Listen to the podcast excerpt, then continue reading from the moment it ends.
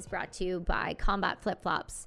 Bad for running and even worse for fighting. Combat Flip Flops are your ticket to the unarmed forces by providing you with the military inspired quality footwear for men and women. Be sure to enter the code UNITY at checkout to help support the podcast. And in support of women in developing countries, head over to combatflipflops.com and become part of their unarmed forces today. Also brought to you by Heads Up Guys. Heads Up Guys is a resource providing men with information and practical tips on how to manage and prevent their depression.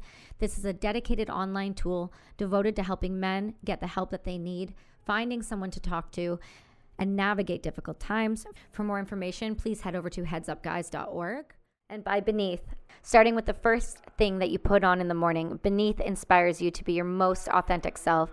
Get ready to experience increased comfort that radically outperforms anything that you've tried before while leaving minimal impact on Mother Earth. Use the code UNITY to get 15% off at checkout at beneath.com. That's B N 3 T H.com.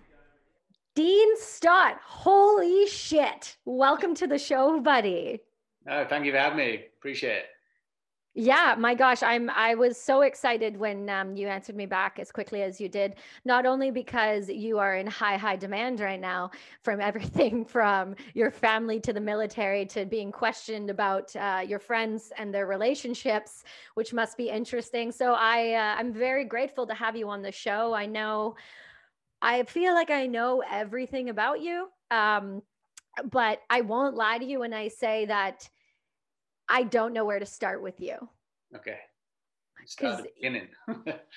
bro, you're a machine. You're a machine in every sense of the word. Um, you are the definition of, and you know, and the the title of your book you are relentless and, and you're not relentless in in the way that you just choose to live your life but you're relentless in every aspect of your life when you go hard you go hard and you go full tilt and those are the people i like to surround myself with and have on our show and so I'm really going to let you take it from here. So many people you need to check out Dean's book. You get the audiobook if you don't have time to sit and read. That's what I did and I pounded through that thing and one thing I want to touch on before is you read your own audiobook. And I'm telling you, when you read audiobooks that are your own voice, it is a totally different experience for the listener and the person absorbing your information. So well done on you. But Dean, man, you are so fucking cool. You are SBS. You, well, you were SBS. You are this gnarly, you know, world record breaker. You're an incredible father. You are an attentive husband. You give a shit about your community that you involve yourself in. You give yourself selflessly to charity. And not only did you do that, but you've done it and coming from, you came from a pretty hard upbringing. And I guess that's where we should start. Yeah, yeah, I suppose. Yeah, I, I was, um, you know, I was born in into a military family. My father was in the military, but both my grandparents were in the military. Um, yeah, my dad, you know, my dad was a Scotsman, um, old school sergeant major Scotsman. You know, half my friends at school couldn't even understand him. I think they thought he was shouting all the time when actually, you know, he was just asking me what I wanted for lunch. Um, but he he himself, you know, he he um, his his family, his parents died when he was young as well. So I think having a family for him, we were his only only family really, me and and my, my mother at the time and my two sisters. But um, unfortunately, my parents split up when I was the age of eight, and myself and my sisters went back to Manchester, which was my dad was in the south of England, and this is this is north of England. Uh, this was 1985, um, and and he had a career in the military. And uh, one thing he, he did is put his career on hold. He got promoted to regimental sergeant major, and he decided no, he wanted to stay in the UK and try and get custody of me and my sisters. And and that's what he did. no, two years later, he he managed to do that. He managed to get custody of us, and we ended up living with him. Um, had to make a difficult decision my, myself at a young age. It went through got dragged through the courts uh, and things like that. And the judge didn't want to separate the siblings. So, being the eldest of the three, I had to make a decision for us. Um, at, the, at, the, age, you know, by the time I was 10 at this point, is it's a difficult decision because it's pretty much that that decision could pan out the rest the rest of your life. Um, the two years I was in Manchester, it was um, I won't say it was easy. Uh, we ended up in a homeless home in a um, uh, we call it a ghetto, a ghetto called Moss Side, and Moss Side at the time was the roughest estate or ghetto in in the UK. Um, myself and my sisters being the only Caucasians, you know, we draw attention to ourselves, and so I, I found myself fighting a lot at an early age, just protecting myself and protecting my, my siblings. Um, so I was starting to take shape as a character. Um, my father, my father, as I said, got custody of us, and we moved back down uh, south of England to a town called Aldershot, which at the time was the home of the British Army. Um, it wasn't uncommon to see everyone in uniforms. You know, everyone's parents or dads or mums were, were, were serving in, in the military. So actually, for us, what was alien was the civilian world. We weren't used to this. We were just so used yeah. to dads going away on tours, you know, seeing lads jumping out the skies and, and everything else. But although I was in that environment, it never, it was never something I thought, oh, I want to do that when I'm older. You know, and, yeah. And thankfully for me, my father never forced that on me either. He never had aspirations of me continuing the family tradition. Um, it was only when we we finished I finished school, and again talking about my dad being old school, he would not let me go out and play until I did all my homework. He was very strict, very military, um, even even at home.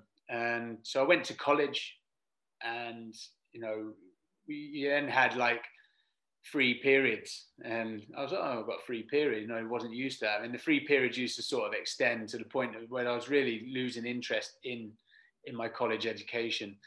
As a young boy on family holidays, we used to always go to Newquay surfing. So it was now the summer um, when I was at college, and I decided, well, let's let's go down to Newquay. Newquay um, back in the early 90s was you know, it was the Ibiza of the UK. That's where all the young sort of teenagers and young adults would, would go and have a good time. So, but my intentions were actually to go surfing, whereas my friends' intentions were to go out and party. Um, you didn't want anything father, to do with it. Yeah, exactly. To do with it, huh?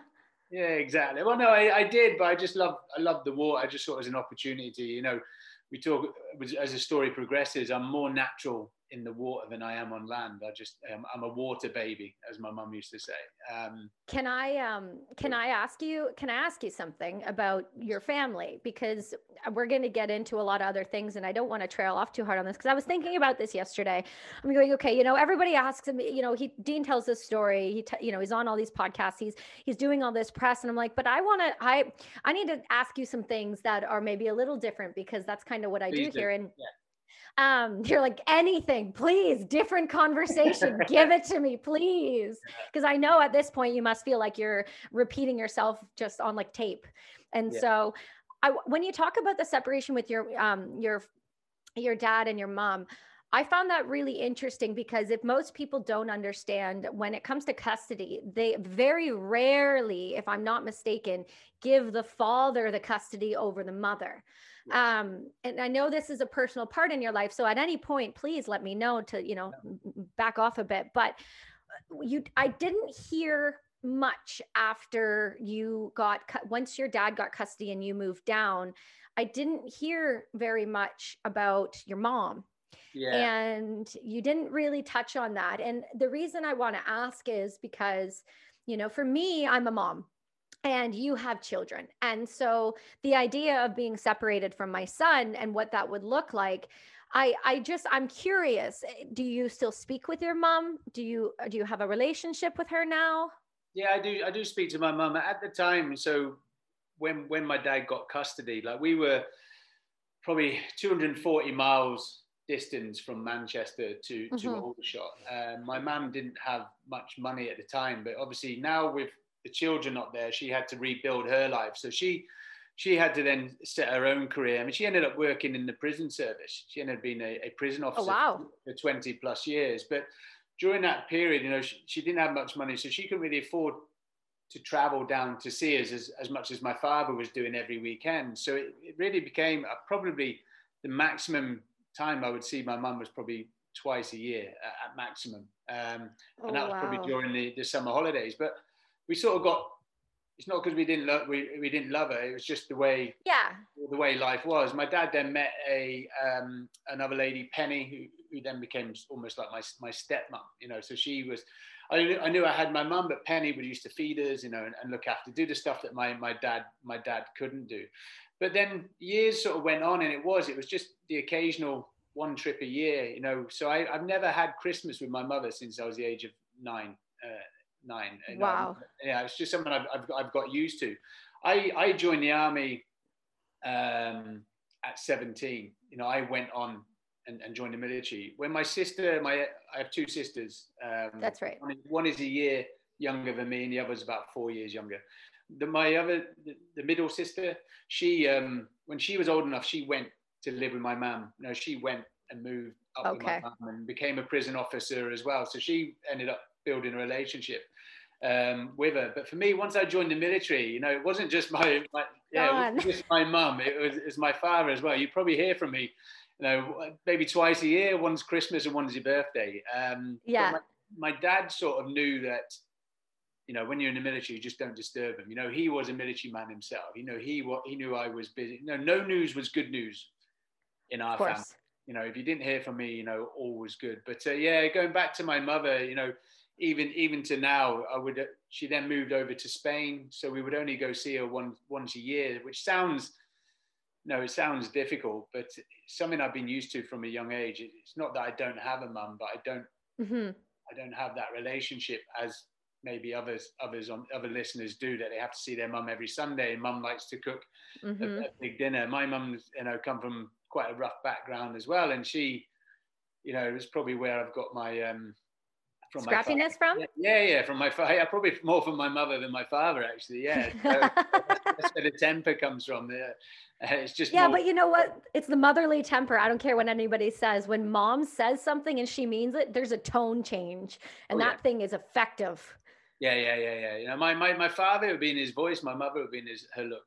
You know, just, oh. just just the one look. Yeah, yeah, that's it. And and I so we we do have a relationship. It's just something I've, I've just been used to. You know, I from a young age, I, I, didn't have that motherly figure there, and I've sort of got yeah. got on with life. And then I joined the military, and like I said, when I joined the military, it wasn't just my mum, my sisters, or my dad. You know, I just that was my new family. You know, that was something I. I, I enjoyed so much. Even when you had summer leave, I still wouldn't go home. I'd just be off, off with a lad somewhere. See, that's it's it's that's where I think our similarities come in. I had that experience at a young age as well. I left when I was 17, joined the military when I was 18. And it's not that you don't my parents, it's funny because now they're like, I get it. You you're busy. And I was like, yeah, yeah I was blowing things apart. You don't understand. There's no time to like, hey mom, how's shopping today? It's like I don't it's not that I just don't even have time. It's to be completely fair and honest. It's not I didn't really give a shit. Yeah, yeah. No, like, what am I supposed to talk about with you? you know, in, in reflection, you know, when I'm older, I probably think I was a little bit selfish and think, but it's, it's a work hard, play hard environment. So you've worked hard. You then don't want to be going on your, no, just sat down with your mum having a cup of tea. Over, you know, I mean, you, you, want to be out with the lads and sort of letting letting your hair down if you had any hair at the time. But um, well, yeah, yeah. yeah. But that is no. So your answer to your question, we still have a have a relationship. Good. We don't feel like we have to you're there. She knows you're there. You guys are a part of the family. You communicate when you communicate. I guess the reason I wanted to bring that up is because I, you know, it, that's one thing I didn't see much of. And I wasn't sure if there was a, a falling out and not that it's any of my business, but it's always something I'm interested in in the family dynamic. And that comes back to me for, you know, mental health and, and, and um, how we raise our children and, and what that you know helps them develop into. And so i wasn't sure if there was like a part of you you know where because i did when i was reading and i was listening you know the, i totally understood like you guys came from a when you lived with your mom you guys came from pretty much nothing. Yeah. and so i wasn't sure if there was a riff within that because you did choose going back to you know where you were sorry where i totally rudely interrupted you but i will continue to do um, where you know where you were got custody given to your dad and you were the one that made that decision on behalf of your sisters. I mean i didn't yeah. know if there was a resentment there or anything like that. My, my, my, my middle sister i won't lie that you know we you know we've sometimes clashed before and that that discussion has been brought up. And then you know over a few drinks with my mum in spain you sort of talk about you know hindsight and it's like well so the way I saw it, that us leaving gave her an opportunity to have a career, rebuild. But, then she always said, "Well, no, even if you were there, I still would have done it anyway." So you just uh-huh. you just don't know. It's just the way the way it was it was it was panned out. But one thing that I, I took from my mother actually when I did join the military, she she was the one who highlighted to me that I was following on my dad's path. It was like, no, you take take your own path. So I'll always thank her. Mm-hmm.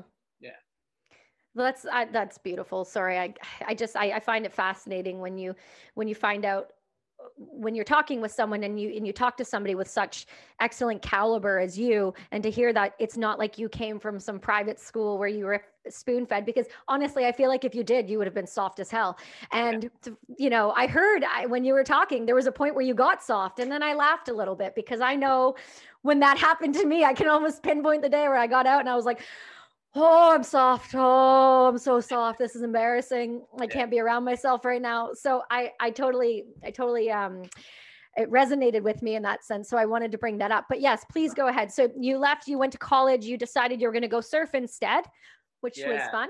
Yeah and, and then my father would you know this was 1994 long before we had, we had any sort of technology you know community yeah. and, uh, you know my father I, would met a guy in, in the water a guy called jan who was surfing in the day and then he was working in the evenings and breakfast, just a silver service waiter. And, you know, he said, you know, I get 30 pounds a day, you know, 10 pounds to pay for my hostel. I get fed twice a day and I get 20 pounds. And I thought, brilliant, that's, that's good money when you're, when you're 17. Yeah, I'll do that. So I, I sort of did that. I, I started working with him and then my friends went, my dad came down to pick me and my friends up, but I just didn't want to get into a, an altercation with my father because he, I knew he'd win he'd win me over. He'd and I'd fold, you, fold you like a piece of clothing with you in it. Situation? Yeah, yeah, yeah, yeah. He'd, he'd, have me in the boot. Um, you know what I mean? So, um, so I just didn't get in, into that situation. So my friends went back, and my dad's like, "Well, where is he?" And he's like, "He's he's, he's in Newquay somewhere." So six months later had passed, and my father then came back looking for me and found me in a, in a surf shop, um, working away. And again, that I, I, am very respectful of my father. I've never swore in front of my father. I don't like to get into arguments. And I, I could see it wasn't the disappointment, but it was like I know he didn't have an education, and you always want the best for your children. I think he, me being the eldest, he wanted me to go to college and then to go to university and, and things like that. But I just I, I didn't. And so you can see that not the disappointment, but almost like, well, what what are you going to do now? And to silence him, I said, well, I'll join the military. Uh, at the time, I was 65 kilos and about five foot seven. So I could see and now understand his response, which was, You would last two minutes. Um, again, you know, we talk about where I am now. And from then, you know, did he did he mean those words or were they just clever words to motivate me? You, you, you just don't know.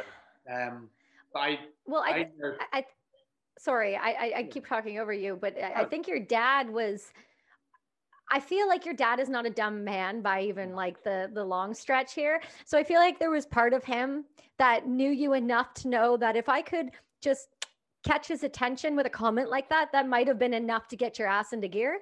Yeah, I feel like. I think so because we, we, were quite competitive. I liked sport, and uh, you know, he knew I, li- I liked sport, and I wonder whether that was the well, I'll drop that one in and, and, and see what happens. But I, the fact that I still talk about it now, you know, um, 24 years later, is yeah. people say to me you know what would you say to your son? And I, and I understand words are quite powerful. I, I, probably wouldn't use those words. I'd probably do it in, another, in another manner. Um, but that's what he did. And you know he said that. And I thought well I'm not there's no point in getting into an argument. You know we'll go back home. And my father you know he, he was still in Aldershot which was home of the British Army. So the careers office was only 400 meters from his office. So I, I walked in on the Monday morning and I don't know if it's the same with your careers office, but you know, you, you tend to go in with ideas of what you want to join, and then the recruiters are from different backgrounds, and they will always try and poach you to, to their unit. Yeah, ours is a little. It's it's similar in that sense, it, but I remember because I I did exactly what you did. I went to college, and then within like two months like i actually went to try out for the football team and i made it halfway through and then they're like you know you, you, need to work on some of your technical skills i was like okay well uh, this is why i'm here so if this isn't going to work out i'm not really the partying type and then i was like i'm going to join the military and i walked into the recruiting office and i walked right up to the first person there and i said i want to join the army And I, I don't come from a military family. I said, I want to join the army.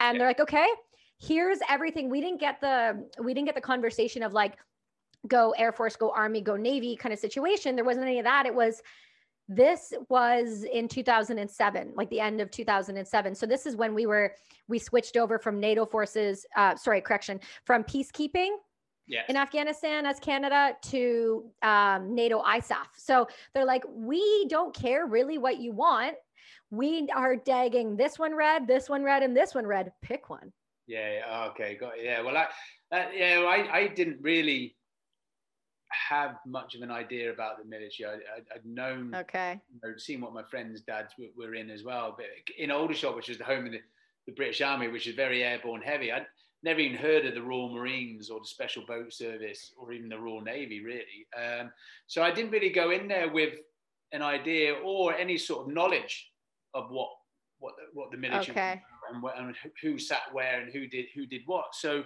that's obviously why the where the the um, the person in there was that joined the parachute regiment. No, that you know we perfect. Are, yeah, exactly. I thought, oh, again, that sounds good. You know, he sold that to me. You know, at 17, you're quite vulnerable. That where do I sign? So I did. I, I came out.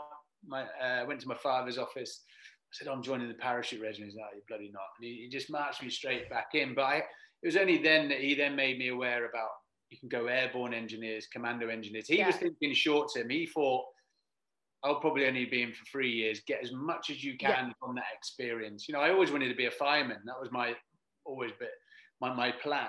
So I thought, well, if I get three years in the military, get that done, then it gives me it'd be great to add to my CV. Like stepping stone, almost. Yeah, stepping stone to the fire brigade. So that's where my head was at the time. Um, and then you then go choose what trade you want to do, and then you know I then past all them, I had the option to choose whatever. And, you know, I was sort of thinking with my penis, I thought, wow, bomb disposal sounds sexy. You know, the women will love that.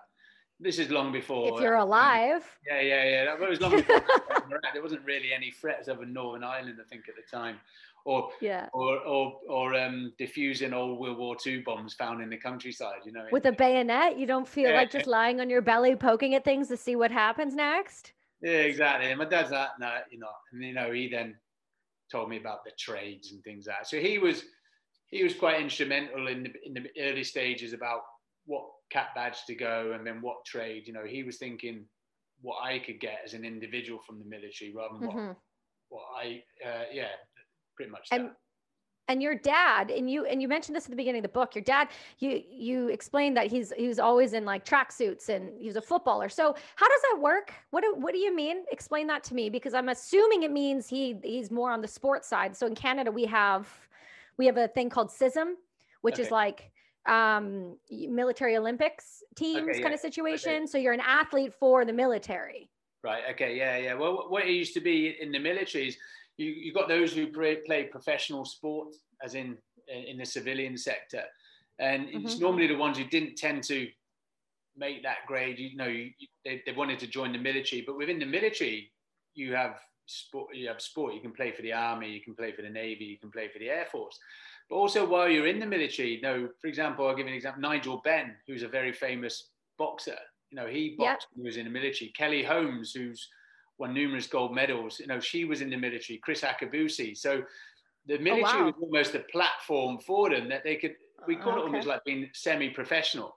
Is the fact that utilize the military's um, facilities and uh, and things like that, but you tended to find that that was you. If you were if you were very good at sport, I, I joined up with a friend of mine, uh, Frank Green, um, and he was an excellent rugby player and I saw him ah. 20, you know, I saw, you see him now 22 years later and his career has just been rugby, rugby, rugby, rugby. Um, you know, okay. they, they do that. So, and then there's been, um, when I was playing football in Germany, you know, with the teams there, there was guys who were being scouted by professional football teams and they would get bought out by the military. So it was almost, a platform if you hadn't oh, made oh, wow. it the first time that you, you you could do you could do it through through the military round two round two let's try this again when you got yeah. some money and some support let's try again exactly in the military we, we used to have a thing in the military it's called sports afternoon every wednesday so oh. units would play sports against each other and you know you have the, the army cup So you'd obviously have to play other teams to get there. The, the, the boxing, you know, there, there's there's so much. That, obviously, this was this was more pre 9/11.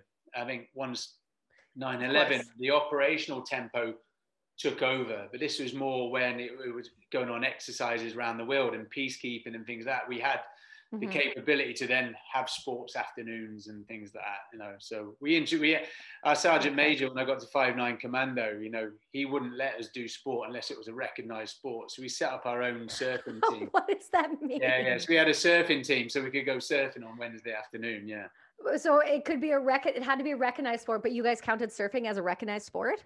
Yeah, we did. We just set up our own team, and you know, sent one of the guys on a lifeguard course, and and actually, I think at the time the RAF were the uh, the Royal Air Force with the with the yeah. uh, tri-service surfing champions. So it was a it was a sport, but that's obviously because they throw their surfboards on the aircraft when they fly around the world.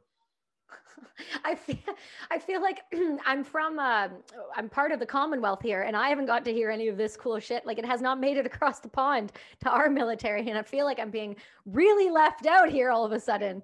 This is very unfortunate, but I'm excited for you because it sounds like you had a, a well-rounded way of looking at things. That you know your dad was military, but he had that side of him that he realized that you know it wasn't the end all be all. There was a lot of things you could do within that. And he didn't just say, okay, you're going to jump out of planes and that's you for life now. Go, there go your knees. Yeah, there is. There's, there's so many takeaways from the military and skill sets you develop that you, you didn't think, you know, um, you know, you get lots of qualifications within the military. As in military qualifications, you get so many civilian qualifications. Know, I'm very fortunate. I'm a, a yacht master. I'm a dive master. I'm a ski instructor. Stuff that you know people would spend years trying to do and you just get it whilst being in the military and spend so much money trying to get it as well you got to yeah, exactly. you get a certified yeah. person you, you got to pay for all the equipment you're and that's the great thing about the military is they have access to all those facilities and all that equipment which you know what I mean? Yes, you, your wages aren't great while you're in the military, but what you no. what you could be paying for is very different. Mm-hmm. That makes sense though. So so your dad, you said he was a footballer? He was a footballer. He was the army football manager, coach, uh, and player. So uh, growing up, um, before I joined the military, last few years, I, I, would see him just out with the army football team, just playing football all, all the time. So, we, as we said, a tracksuit soldier. But because when I then joined the military, I'd, I'd finished my basic training, and I um, the uh, someone recognised my surname because Stotts not quite. A, it's, it's, not. It's not a Smith or a Brown or, or things like that. So yeah. Knows that. Oh, you're not. You're not Davy Stotts boy. And I was like, oh yeah, I am. He's that right? Great footballer. Where you where and that and my posting, my first posting was to Germany, which is the Army football champions in there, and it was literally probably because of my surname. Rather, I was just gonna say skill sets. um, yeah, so that so that's what I did, and I went I went over to Germany and um, found myself working in the gym. I was a PTI um, uh, quite young, actually. You know, my, my sergeant major at the time knew that I would just be playing football. So he had to satisfy his, his regimental um, staff staffing list that oh, I, I need to put someone in the gym. So, you know, you go do that. So yeah, very, within a couple of months of being there, I was back to UK on my PTI course, which was, which was good it was my first little my first badge. Your first cap badge. How how long is your basic training over there? So our, our training differs on cap badges. So we uh, the royal engineers you would do 10 weeks basic training which just takes you from a civilian to be able to polish your boots and fire a weapon mm-hmm. in the mm-hmm. right direction. Um, and then you have or continu- try to. Yeah or try to yeah. Uh, and then you have continuation training within the Royal Engineers, which is 14, 14 weeks, which is all your combat en- engineering from water supply, you know, chainsaws to demolitions. At the time, there was booby traps because it was pre pre Diana. Um, so all bridge building, you, you, you, do it all within that 14, 14 weeks, and then you then you then if you need to get a driving license, you go do your driving course, and then if you then doing your trade course. So our trade courses in the engineers range from six months to 18 months. So from a Royal Engineer wow. coming in, yeah, but I, I didn't do my trade course straight away. I went straight out to Germany. You know, if your trade, there's not a slot, then you wait for a, few, a future date. Um, mm-hmm. yeah, so it can be quite quite extensive depending on what cap badge. You know, if you join the Royal Marines, you go from a civilian to a Royal Marine in nine months. Um, so it, it varies. It varies. Mm-hmm. I know. I was. I had a my actual very first guest on the show was a Royal Marine. Oh yeah. And um, uh, I can't say his last name. He won't let me say his last name. His name's James, but I'll uh, I'll send oh. you I'll send you afterward because he's uh, he lives here now. He All married right. a Canadian. Yeah, yeah, yeah. He married a Canadian, which is really funny. Um, and I actually met him because his wife was my server at a restaurant. We got shooting the shit, and she's like, "You're in the military." And then I found out he was on the same operation that we were. We were both on the same op that we both got messed up on, and so it was an interesting conversation talking to a Royal Marine because I I hadn't had any clue as to the levels that the British military had for special operators. It, yeah. I thought it was very much similar to the same as Canada with the JTF, the CSOR, and there is mm. there's sorry, there's no similarity at no, all. No, no, yeah, yeah, different tiers and yeah, there's there's all sorts. Yeah, yeah, no, it's yeah, true. So you saw the tiers and you're like, I'm a fuck right to the top. You're not you're not going to hang around. Be well, normal. no, I, I, I, didn't I didn't see that at first. I, after a year, I, playing football in Germany. It was I enjoy going to Germany actually because Germany is now shut down for the UK forces. They're all in on UK. So at the time, oh, okay. you know, there was advantage, there was advantages of being in Germany. You got more money for being there. You know, technology was cheap, cars were cheap, eh, and everything else, and beer was cheap. You know what I mean? So I I, I enjoyed my time there, but I could see myself following my father's footsteps, and that's where I said my mother said, look, you know, there's alternative options, and so at this point, I, I you know, I'd, I'd, grown as an individual. I'd, I'd, sort of developed. I wasn't now 65 kilos. I was probably more about 80, 80 kilos. Okay. And things like that. So I was becoming more confident in myself and, and my abilities. And I looked at the All Arms Commando course, and and that's what I did. I, I then went over to to UK and started that process. Um, obviously, there was a bit of a blip in between that. I got into an altercation in Germany before I went over um, fighting some Fusiliers and uh, that subsequently I ended up uh, spending some time in Colchester prison after I'd finished my commando course. So um, yeah, yeah. Can so we talk to... about that? Yeah, please do. Yeah, yeah, yeah. I'm quite okay because uh, I don't know how it works over there in terms of that, but I know, I mean, the, the the the severity of what it would take for um, a Canadian to be put in somewhere like Colchester is not as little as a fight. I mean, my God, they would do you know few hour crick chesses for like you know 48 hours where you're changing every every hour and you're you're marching everywhere but i mean to to put somebody into an actual military prison system mm. Mm why was it just one fight? Were they trying to acknowledge that drinking was an issue and they were taking it very seriously? Or it just no. feels like a disproportionate result for a little thing. Yeah, no, we, we have what you've just touched on there. It's called ROPS, restriction of privileges, where, like you said, you get, okay. get change. Yeah, we, we have that. No, I think it's because um, it actually, the guys ended up in hospital. It was, it was free free mm. serious mm. assault, you know, uh, on on these guys. So but, you didn't just punch them. No, no, no. It wasn't like a punch, and you know. But they, I think, the, going back slightly, these guys were there on a, a assault engine, a pi, assault pioneer course, which is an engineering mm-hmm. course which they they train the infantry. They'd already been in trouble numerous times downtown, um, so they were they weren't allowed to go downtown. So they had to stay on camp. And then one of the squadrons had just come back from Northern Ireland and they decided to have a family party in the camp bar, which obviously then alongside these these infantry lads, it just then starts turning into into a bit of trouble. But they were actually being very rude to some of the wives and, and not even like trying to hide it. It was quite vocal. Um, mm. So yeah, so me and my friend just yeah swept the floor with them. Um, yeah. And, and, my, my sergeant major was great. He said, look, you lads just go to bed, you know, sleep on it, uh, which I did. But then unfortunately, about an hour later, big knock on the door and it was the, the military police. So from our side, we were happy to, to let it go. From their side, wow. their, their, their troop sergeant was like, ah, well, I've got guys here, you know, with black eyes, cuts and bruises, couple in hospital. Uh, he, he he he wasn't happy. so uh, did they did they have to go as well to Colchester? I mean, if they're the ones that instigated it, oh oh. Yeah, no, no. So what had happened is when I then when I I, I went over to UK to do my um, it's called a beat up. So before we start the commando course, the unit runs their own in-house, they call it a beat up. So basically they get you ready physically and mentally and admin wise, your kit prepared before you go on the All Arms commando course. It's actually harder than the commando course itself. So on week two of that, we are up in, in Wales, running up and down the mountains. And uh, the one instructor said, you, you've got to go back to Germany. They're doing an ID parade. This thing's go, this thing was ramping up quite quick. I thought at least a few months before this, this lands on my desk. And it wasn't, yeah. went back, had an ID parade. So the, those who were involved were the other, the unit, and then myself and uh, a good friend of mine.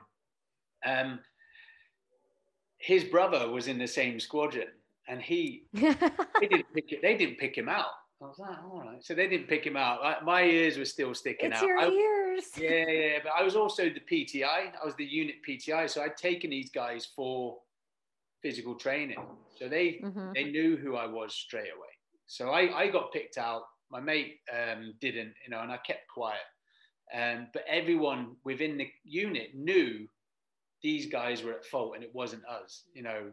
So I didn't get any sort of real uh, punishments. You know, I, I, you know, everyone from the commanding officer down knew that these guys were wrong, and they also knew that I hadn't spoken out about my friend. I could have done that, but what's the point in that? Ratted them out. Yeah. Well, yeah. Well, yeah. I mean, you would have had a buddy. You would have had a buddy. Yeah. Well, snitches get stitches, as they say when you go to school. oh, that that counts over there too, huh? Yeah, yeah. You know, so so I got a lot of respect for not not doing that. Um, and yeah, you know, unfortunately, these guys who should have gone as well didn't. You know, they did just walked into the wrong bar with the wrong guys. That, that's all it was. Um, but actually, when I went to Colchester Prison, um, you, you go in there. So Colchester Prison has a variety of people there. They also actually have young offenders, as in from civilian sector, in, in there as well. Oh have, wow! Yeah, they have a, a, unit with the young offenders. They have 28 days and under. So 28. So you could go to Colchester Prison for um, AWOL. You know, guys maybe yep. drugs, drugs as well. There, there's all sorts of people, and all the way up to like serious assault, uh, fraud as well. You know, putting the wrong mileage on your on your claim forms. That was a that was a oh, big wow. one. That was, that was bigger than any sort of assault or anything else was actually fraud, fraudulent against the military. Um, I remember because you're paid so poorly. Yeah, exactly. Yeah, yeah, yeah. When in, increase the pay, and we'll have less people in Colchester.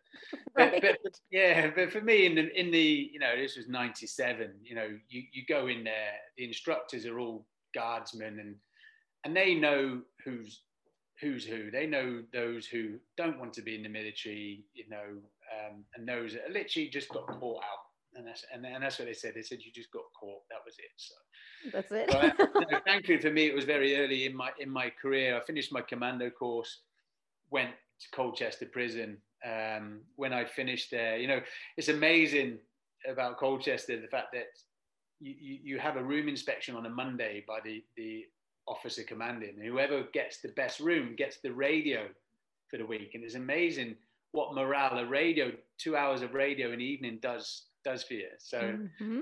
and, and, that's your incentive when when when you're in there. Um, but for me, I, I, I learned a lot of lessons in there. I, I enjoyed it. I, I I just took as much as I could from that experience, uh, military wise, and made sure I didn't do it again. And unfortunately, there's people who go to Colchester later on in their career and it has more of an impact on their career. You know, at that time yeah. of life, it didn't really. I was still young enough that it wasn't, you know, I didn't lose any rank or, or anything like that.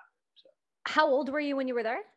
So I was 20, 20 when I was. Oh, so you, yeah, you were still, so you were still fairly young and you didn't have you didn't have uh-huh. massive massive loss to have happen here. Because i know the rank systems i know when it comes to like if you really mess up i've never you were actually the first person that i'd ever read about or heard about going to a military prison for something like that. I normally i mean i've only ever heard of like they'll they'll be deranked they'll go down a rank and then you know there's ramifications within that but i've never actually heard of someone going and being taken somewhere especially for something like that. But i, yeah. I guess using you as an example i mean you're already recognizable enough to the rest of your people they're like hey well this is what's going to happen to you it makes a lot yeah. of sense i can understand that yeah i can yeah. understand that so yeah, I, I, came back from that and i just joined 5-9 commando and thankfully for me the admin officer you know he looked at my report and he, you know he was old school as well. He, he'd been in trouble when he just didn't get caught, uh, and he, you know, he just ripped up my report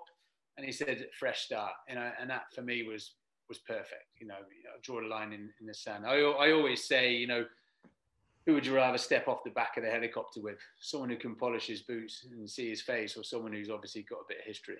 So, mm-hmm.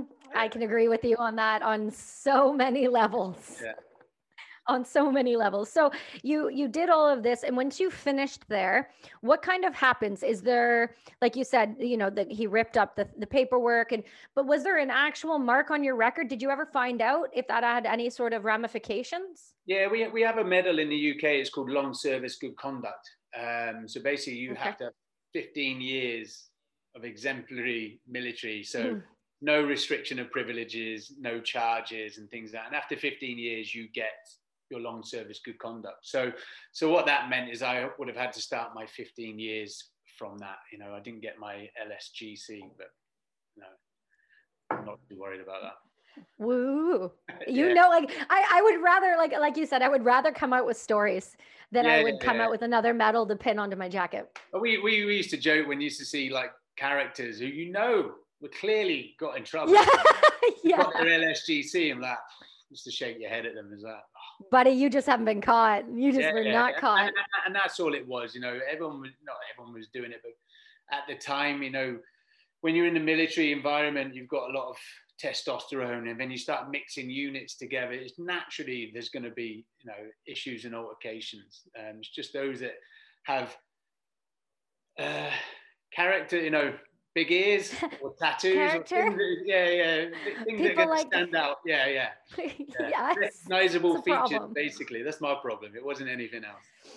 Well, I mean, I feel like you're not the standard for a special operator. Um, I think when we you kind of got into your book a little bit more, but for people who are kind of listening to this, the more standard operator is is that that six foot tall, just huge, huge looking kind of scary dude. But that's mm. not actually the case. I've worked with special operators from the British military, and half of them are not too much taller than me, and I'm five foot. But my God, can they just move?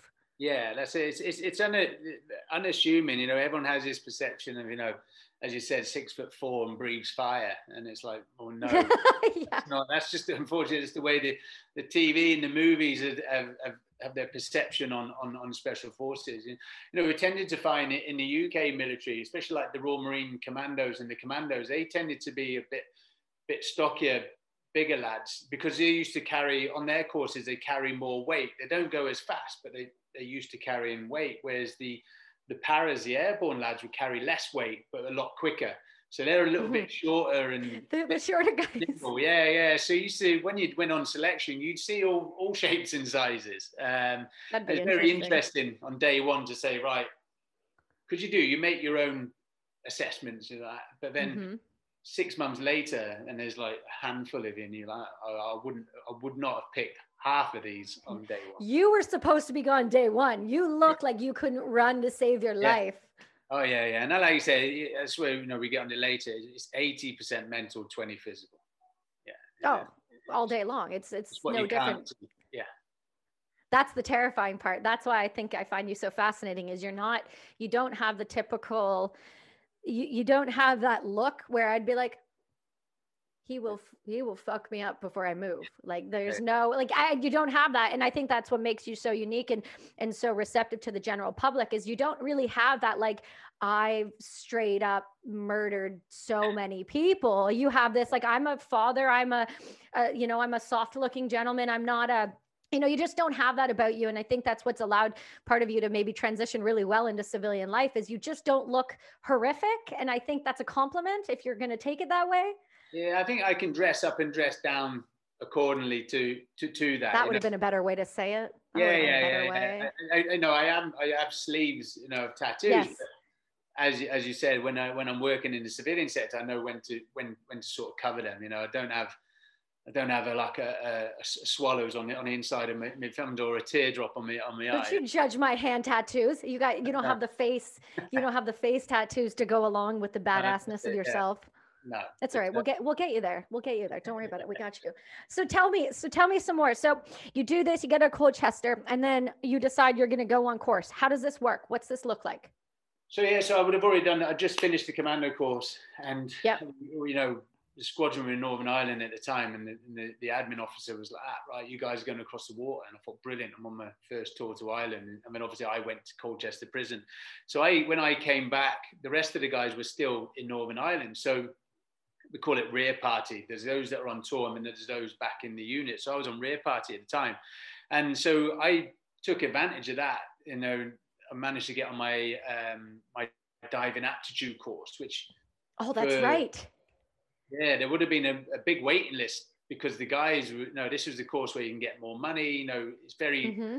Physically uh, he- heavy course. Um, so, you know, naturally the airborne lads and the commando lads like, like to do that. So I very quickly got my, na- my name on that course and, and, and came back from that. And then obviously for me, I'd not yet met anyone within this unit, and they all then came back from Northern Ireland, and it's the whole welcome back party, and you, you, could see people. You know, there's there's rumours the guys are oh, wait till such and such season, like they're almost like the the unit bullies. I thought, here we go, and but it was no. There's different. always some of them.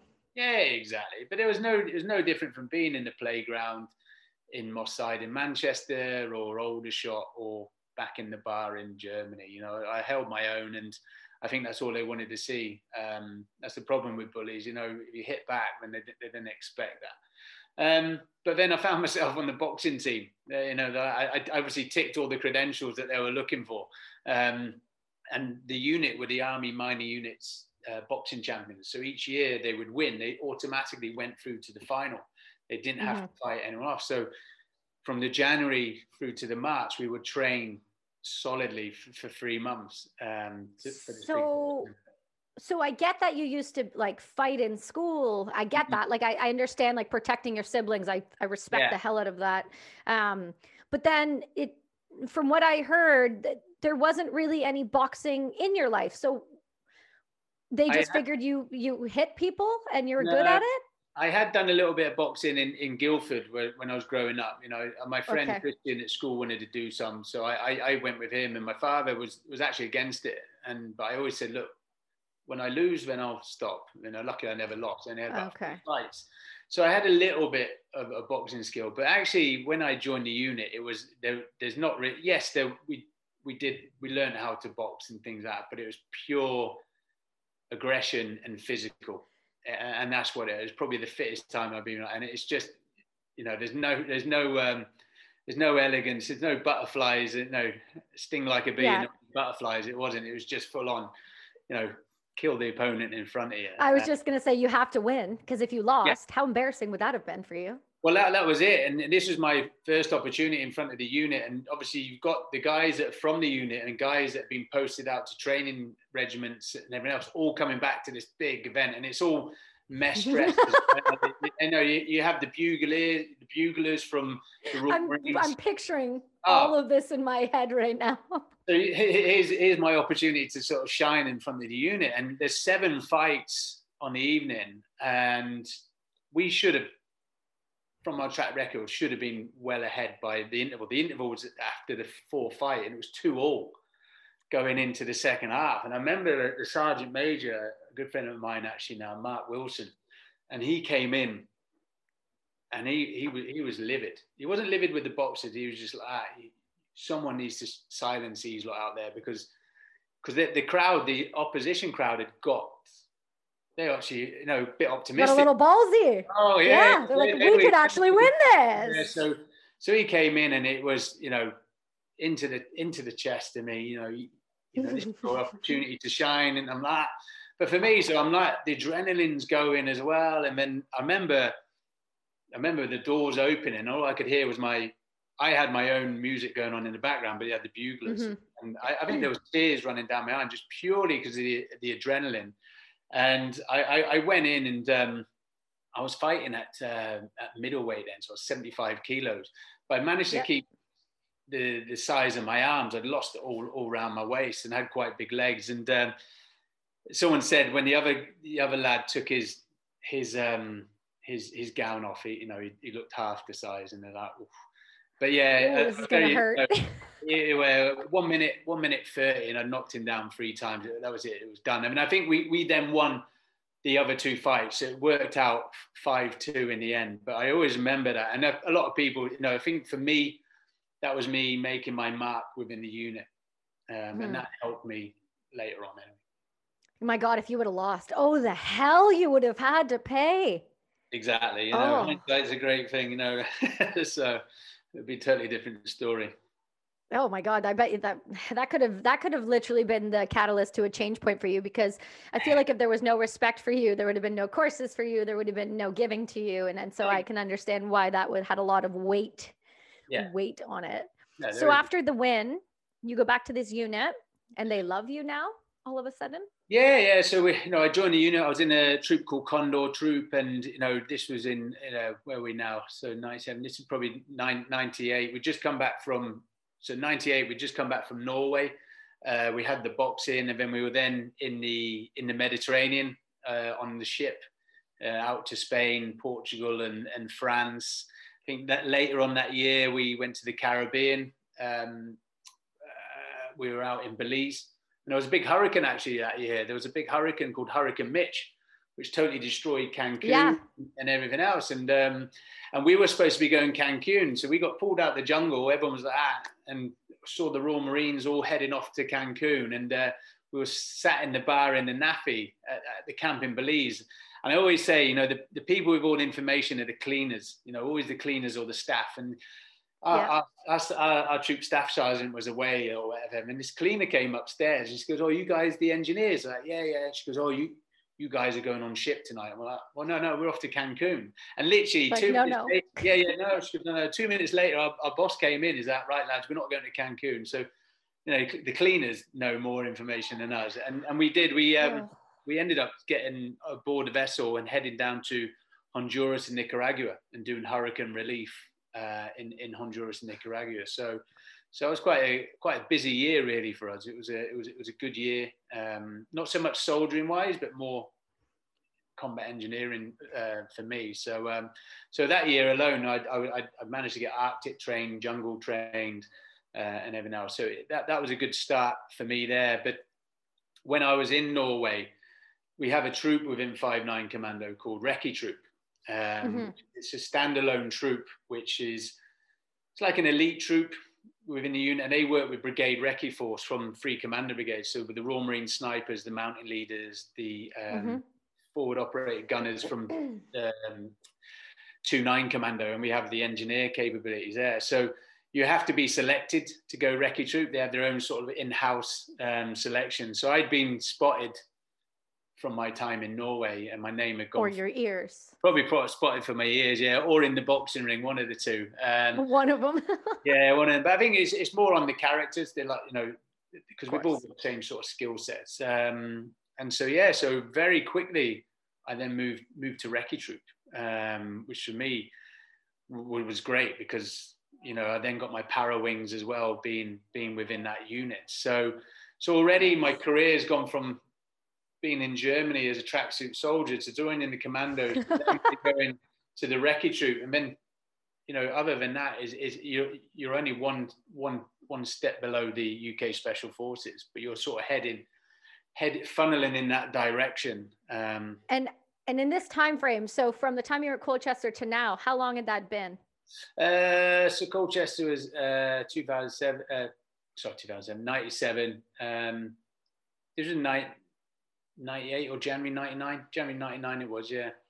Oh Yeah, wow! So you, yeah. my God, you had a quick turnaround for everything. Yeah, that's what I mean. I had a really quick. I, that's what I mean. I, I any sort of any sort of lull as well in in my career. I always had I always wanted something to look forward to. You know, so when I used to come Mhm. back from exercises, I used to go to the Clarks and just see what courses I could do.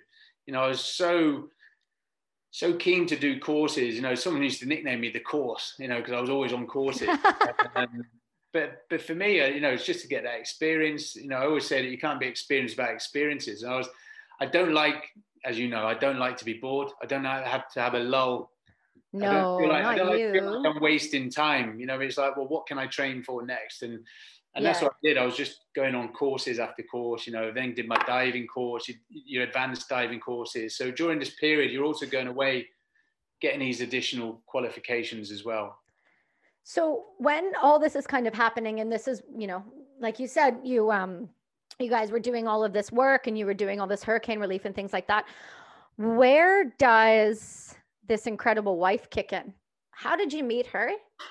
Oh, this is later on. This is when I was in the special forces. Yeah. So ah, okay. So we'll wait on that. So yeah, run me later, through. Yeah, that's later on. Yeah, I did have a wife before that. You know, I won't lie. I've, you know, been married before. Oh, you're one of those guys. You're like okay. the Rangers are. You got a. It's the Ranger starter pack. You get the Ranger panties. You get a DUI, and you have one divorce. Yeah, lucky I've never had a DUI. Um, but yeah, no, I've I've, I've had uh, two two previous ones. I always say I, I have more baggage.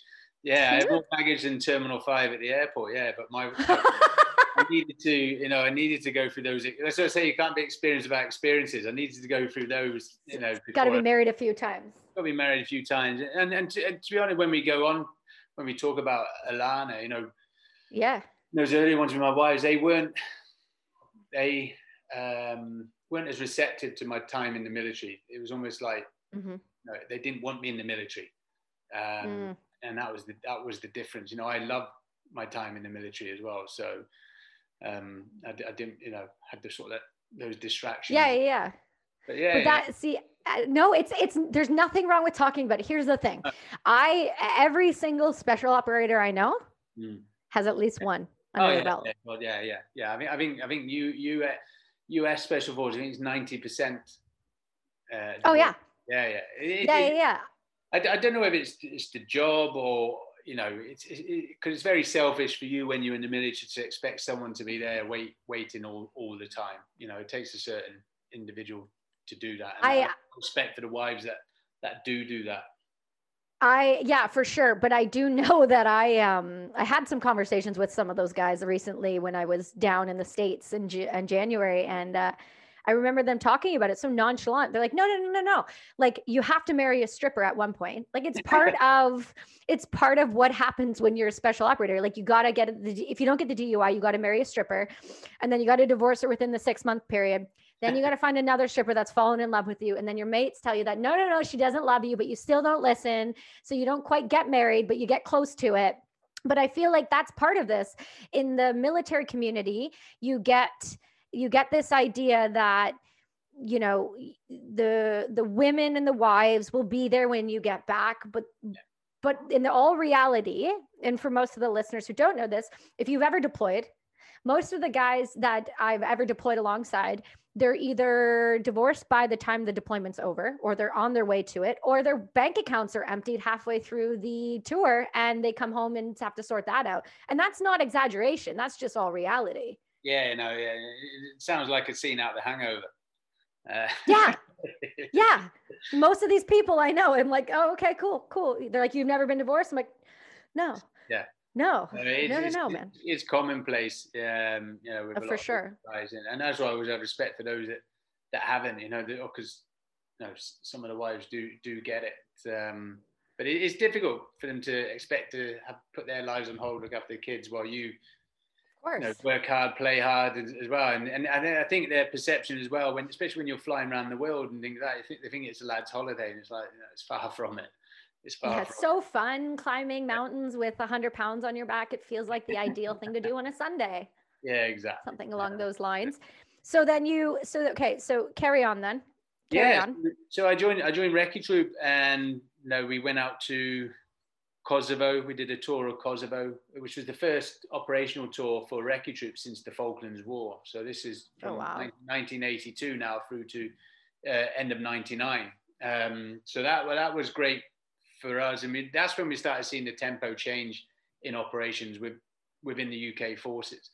The I then was very fortunate to be asked to go back as an instructor on the commando course uh, as a young uh, as a as a lance corporal. They they promoted me to corporal um, for this. And I remember my commando course being physically hard, um, but but mentally hard as well because we didn't learn anything. It was about how cold could you be, how long could you be in that position, you know, with no, you know, we weren't even allowed to wear Gore-Tex.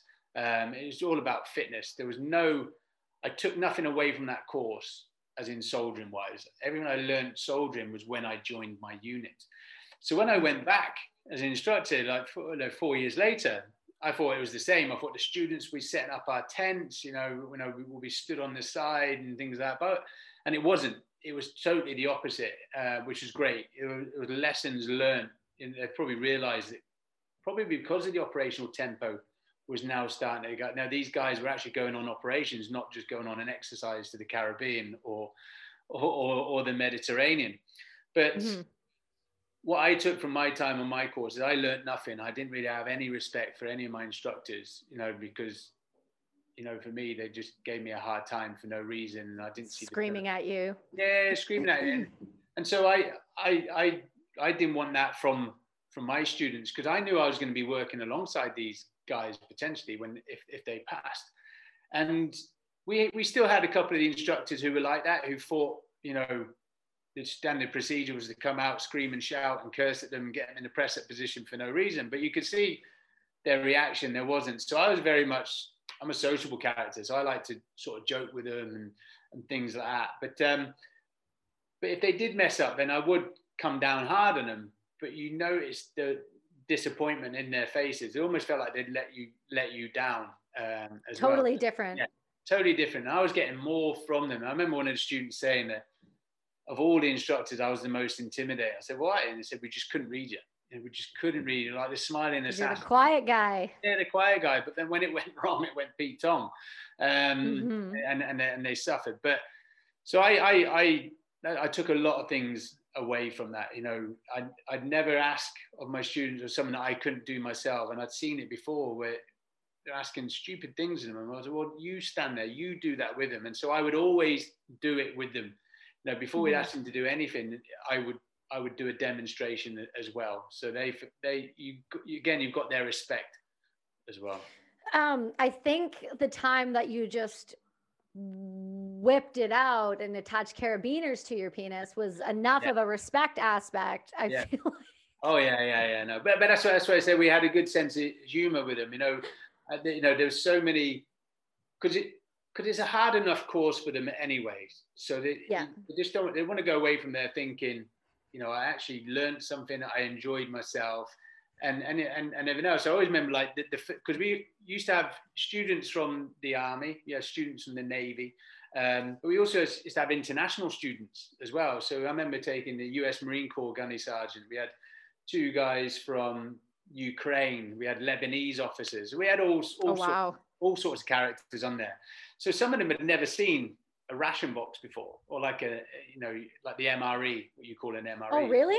Yeah, yeah. So that, because obviously from their units they'd never never seen it, and and when, when you when you're dealing with naval dentists and doctors, they've probably never seen it either, you know. So they wouldn't know what it was. So we used to really have have fun with them. I remember like opening the box and we tape the bottom of you know the sides to the table, and then we cut like a, a mat around it, which draped over the front, and then you'd have a you know you'd, fully open it and, you know, you have a stu- you'd, have, you'd have one of the instructors underneath and he's like pushing a baguette through there and like a bottle of wine and you sort of talk, you know, so you, you had a bit of fun with them. So again, as you touched on with the, that was the wet and dry drills, which they don't like is, is that you have to get fully soaked um, and then get into your dry kit. And what we're trying to explain to them then is, is when, when you are on patrols and things like that and do get wet, when you get an opportunity to sleep, you don't sleep in your wet clothes. You need to get into mm-hmm. your dry clothes uh, and things like that. So, so uh, you know, I, I, I had um, there was a couple of females on the course, and it's, it's sort of like you know, I, I,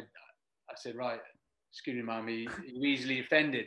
Uh, oh, yeah. that, oh no, corporal, I've, I've seen it before. Okay, so I just pulled my my pants down. As, as you mentioned, I, I had a, a Prince Albert on there, and I just stuck a load of diving weights on it. So oh no, yeah, it was probably about as you know as, as thin as my pen, uh, but it touched the ground, and you could see their face. Like, oh and, uh, my god! So then when I talk about attaching the comms cord, I used to do it. So we used to have a bit bit of fun with them um, along the way. Um, but yeah. But I feel like honestly, that's type the type of thing that somebody can, if they're they're sucking and they are being, like you said, they're they're standing there, they're freezing cold. But if you give them some little bit of positivity or hilarity to hold on to, that can make the mind move and and can it can richly distract you to the point where you can push through something you there's no way you thought you could have done before. So i respect the hell out of that that the way you look at thing as a as a leader and as a way that you you did your best to not only teach but lead in a way that can be remembered number one. Some of the best staff members I ever had in the military were terrifyingly quiet.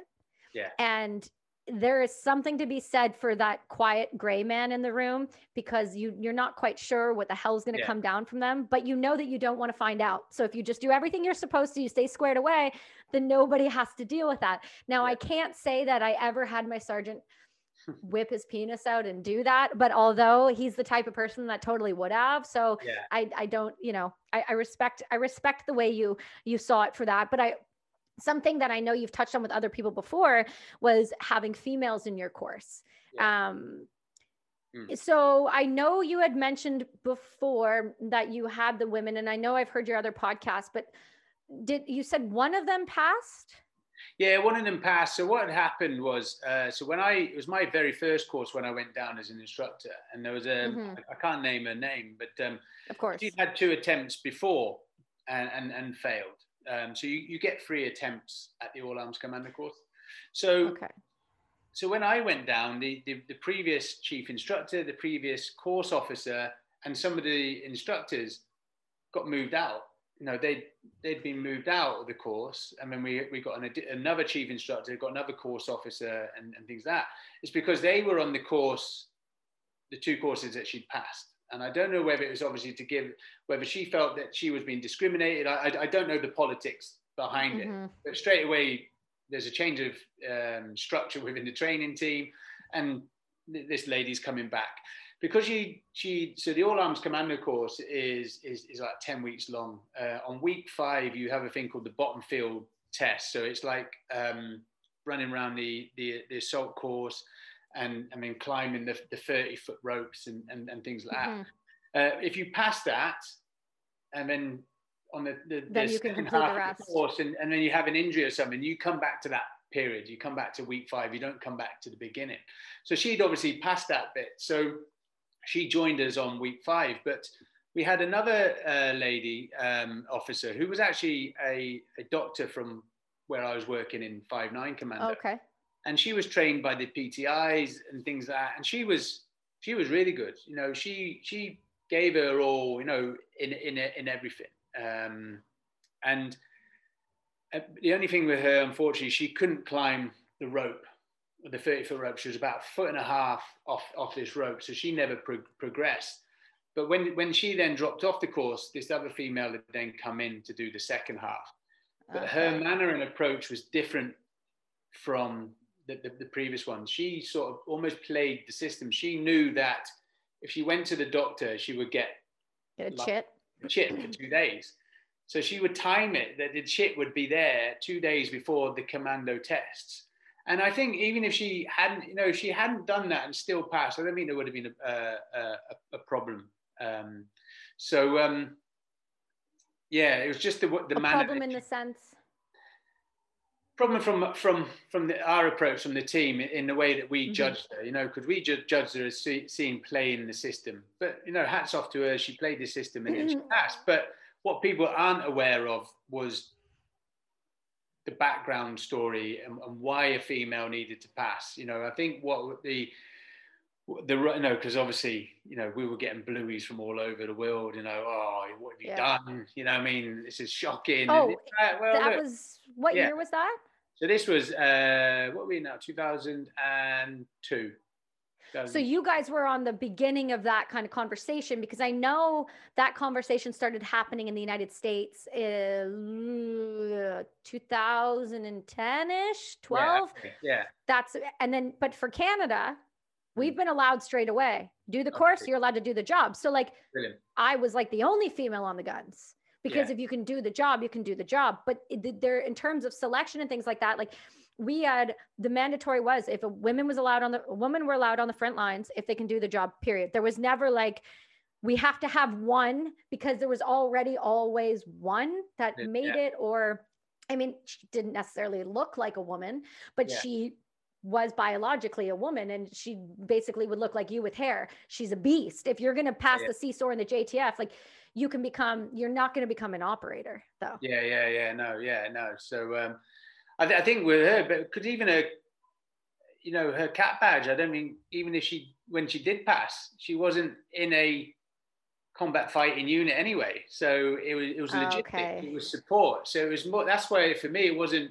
It was more to pass. You know, be the first person to pass. But the the the, the political um, thing in the background, what they were doing was if a female hadn't passed, they were going to lower the standards until a female Mhm. passed, and that would be the standard for males and females. So actually her passing wasn't a, a, bad thing, and people didn't really understand the implications of that. But I think since I think there's been two other females that have passed, and and that's why for me, if you if you if you if you're at the standard and you, you passed, then I've, I've got no no questions about it. The only issue we had with that was just the way it was It was approached. done. That was it, and that, and that was it. And I think she probably would have done it if she if she didn't gone sick. But I think she was just trying to give herself the best The advantage. best. Yeah. Have you, has your has anybody who has passed that course? Do you know have they ever deployed as an actual operations? as the females, as, I don't think we still we still we still haven't as of, as of yet. And not, not, not don't hold me to that, but I don't think I don't think we have. No, I think they've. No, I think uh, this year we've now opened up that females can join the infantry, which is good. Um, yeah, that's new for you guys. yeah, which is new for us guys. So obviously the press are like, "Ah, well, women can join the special forces, but they don't realise that you've still got to do a minimum of three years within the infantry before you then go to special forces. So it'll still be a good couple of years yet if there's anyone in line to, to do that. I'd be curious to see how that's going to go since, you know, mm. Afghanistan is and Iraq and all that are winding down. I know obviously there's other things going on in the world, but I'd be curious to see how that would work and if a woman would actually ever deploy just for the simple fact that it's one thing to pass a course, but then now you're deploying with men and you're deploying for six, nine, 12 months and being the only female. I just feel like there's going to be, and I'm going to get the feminist coming at me here, but listen, bro, I've done it. I've been in that. I know how that works. I've been mm. around those guys in that time frame Yeah. and it's a different conversation. Oh yeah, yeah, no, it is. Well, we have we have females. We have, you know, you have the SAS and the SBS in our special forces, and then there's a, there's a standalone unit called Surveillance Reconnaissance Regiment. We have females in that because you know, you know, females are great surveillance operators, and working alongside a male in some of the environments they're in, it, it's natural, you know. So we do have Mhm. women that do that. It's not so much with the with the weapons, you know, over Yeah. uh, on the front line. Okay, interesting. Well, I just found that fascinating when you were talking about that. Yeah, I, I can, I will say I, I agree with your sentiment when you say there would have been a lot more respect if she would have just done the course the way the course was designed to be done. But I also get the other side of it. You're giving yourself the best opportunity. But here, there's something to be said for the people that pass it without having to take chits and take days off. I mean, there's a reason why the course goes as long and as rugged as the course goes. So Yeah, I get that. Yeah, no.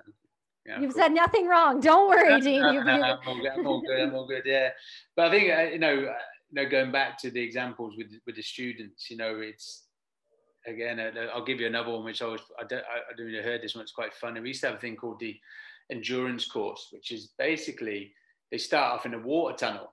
And it's you, you just get pushed through. You've got your webbing and everything on, and you, you go through the tunnel, and the instructor gets you. And and this is quite nerving for some of the some of the, younger lads uh, on the course, you know, because you know, a bit, bit claustrophobic and things like that. So, um, what would normally happen with the Marines, you know, a Marine would come out from the back of the trees in, in his full, you know, attire with his medals and, and go through.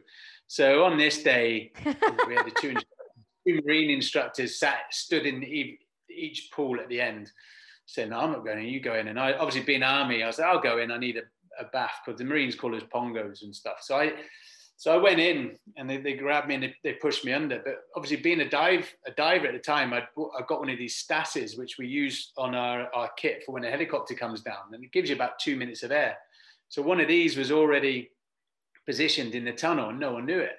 So as I Perfect. and the two guys on the end, and then I went in and I, I, I just started breathing off it, and then obviously I didn't know what was going on outside, but the, the, the lads were saying they were just talking about the football and, and things like that, and they could see the students' faces like that. Go in. When's Where- he coming? You know, when's he coming? When's he coming? Like that.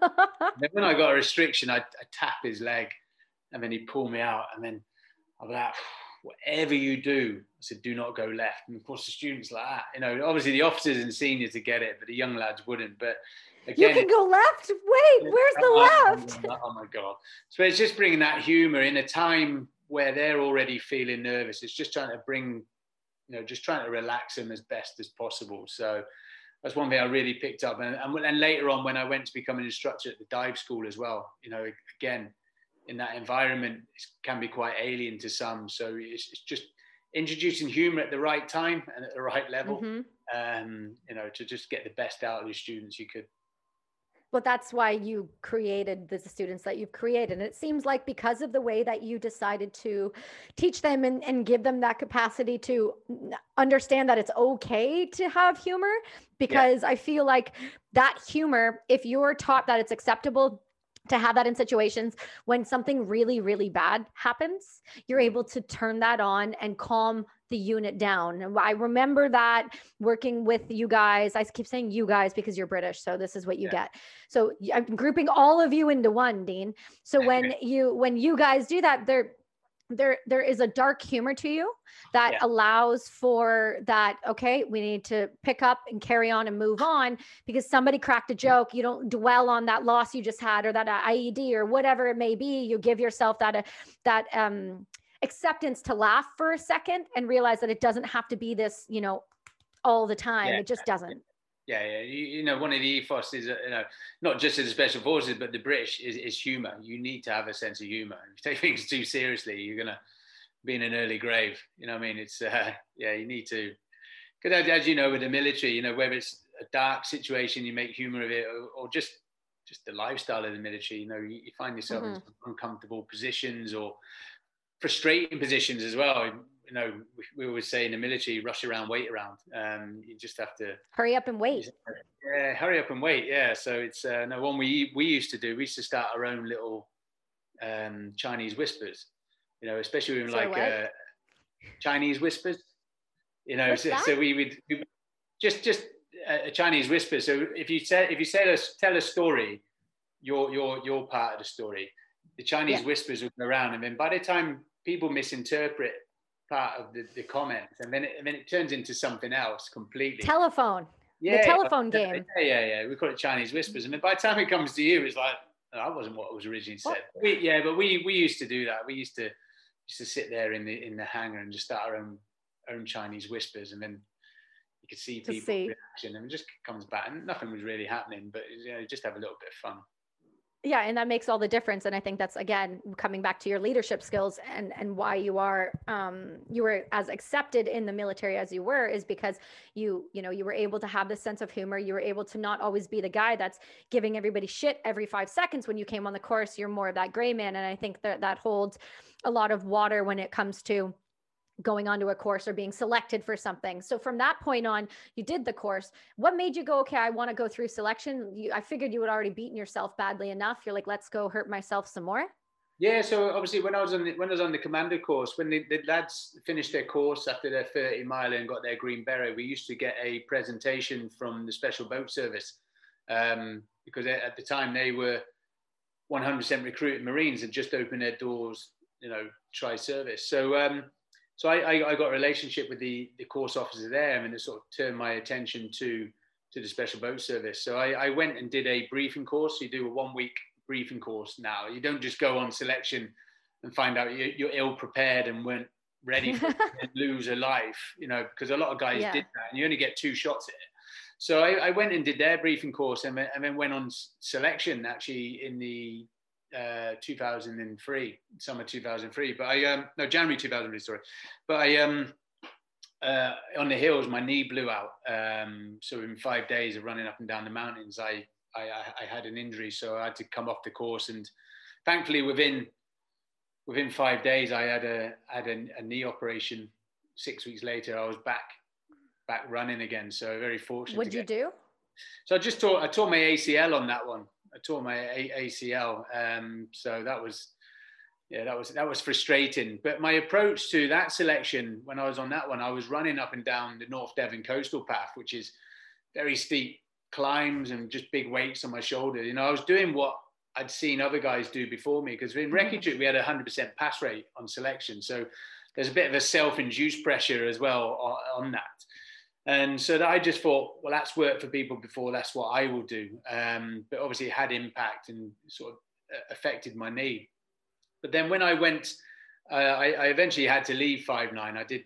I did about eight years at five nine, uh, in, and seven of them wow. was in recce troop. You know, because each time you know, when I got moved to Wreckage, it was classed as a posting. When I went on the training team to Lympstone, although a year was classed as a posting, so I was always going back.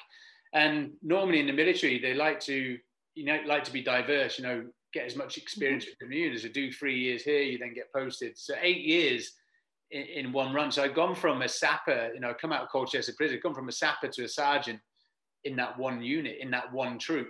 Um, so it was it was time to leave, and um, I'd not long finished my diving supervisor course, and I got top student on that. So I got a posting order uh, to the Defence Diving School down in Portsmouth, uh, which is a joint wow. school with the Army and the Navy.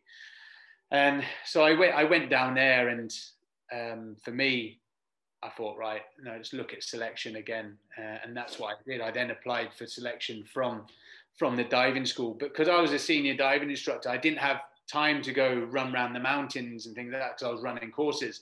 So I changed my training. I looked at what worked and what hadn't worked on my first course. Um, so hill wise, mm-hmm. I, I, had the legs. I've got nice big legs and things like that. But speed was what I needed to work on. You know, so uh, so I just got on a spinner bike in the evening, just put a Bergen on my back and just got on a spinner bike for two hours. And I had two junior diving instructors with me, um, Webby and, and Scouse and Webby would come on for an hour, and then Scouse would come on for an hour just to keep me company, and that's what I did. I just just did spin you just it. Stayed on it. Yeah. Just stayed on it, and, and, and I mean I didn't realise actually. So we have a thing called the uh, basic fitness test. It's a mile and a half run. Uh, it's like a yeah, we have that. Yeah, and and you know, you know what's your time and. At the age of 28 as a sergeant, I, I got my fastest time ever. I did it in seven minutes 10 and so for me, I thought, right, you know, you've got the speed, you've got the CV. Obviously, being underwater as well, you know, opens the lungs as well. That that had helped. And so I then knew I was ready to go on on selection again. And then that's why I, I then had had my second attempt, and everything, you know, had worked. You know, taking the pressure off the knees on the hills, you you you have to do it. Mm-hmm. But there was no sort of you're not going into into there any slight niggles or, or, or injuries when you did your ACL, did they rebuild it with a cadaver? did they use your hamstring? So no, so the ACL is, is um they did so the ACL is not like a um oh sorry like a full tear. Oh, did I say ACL?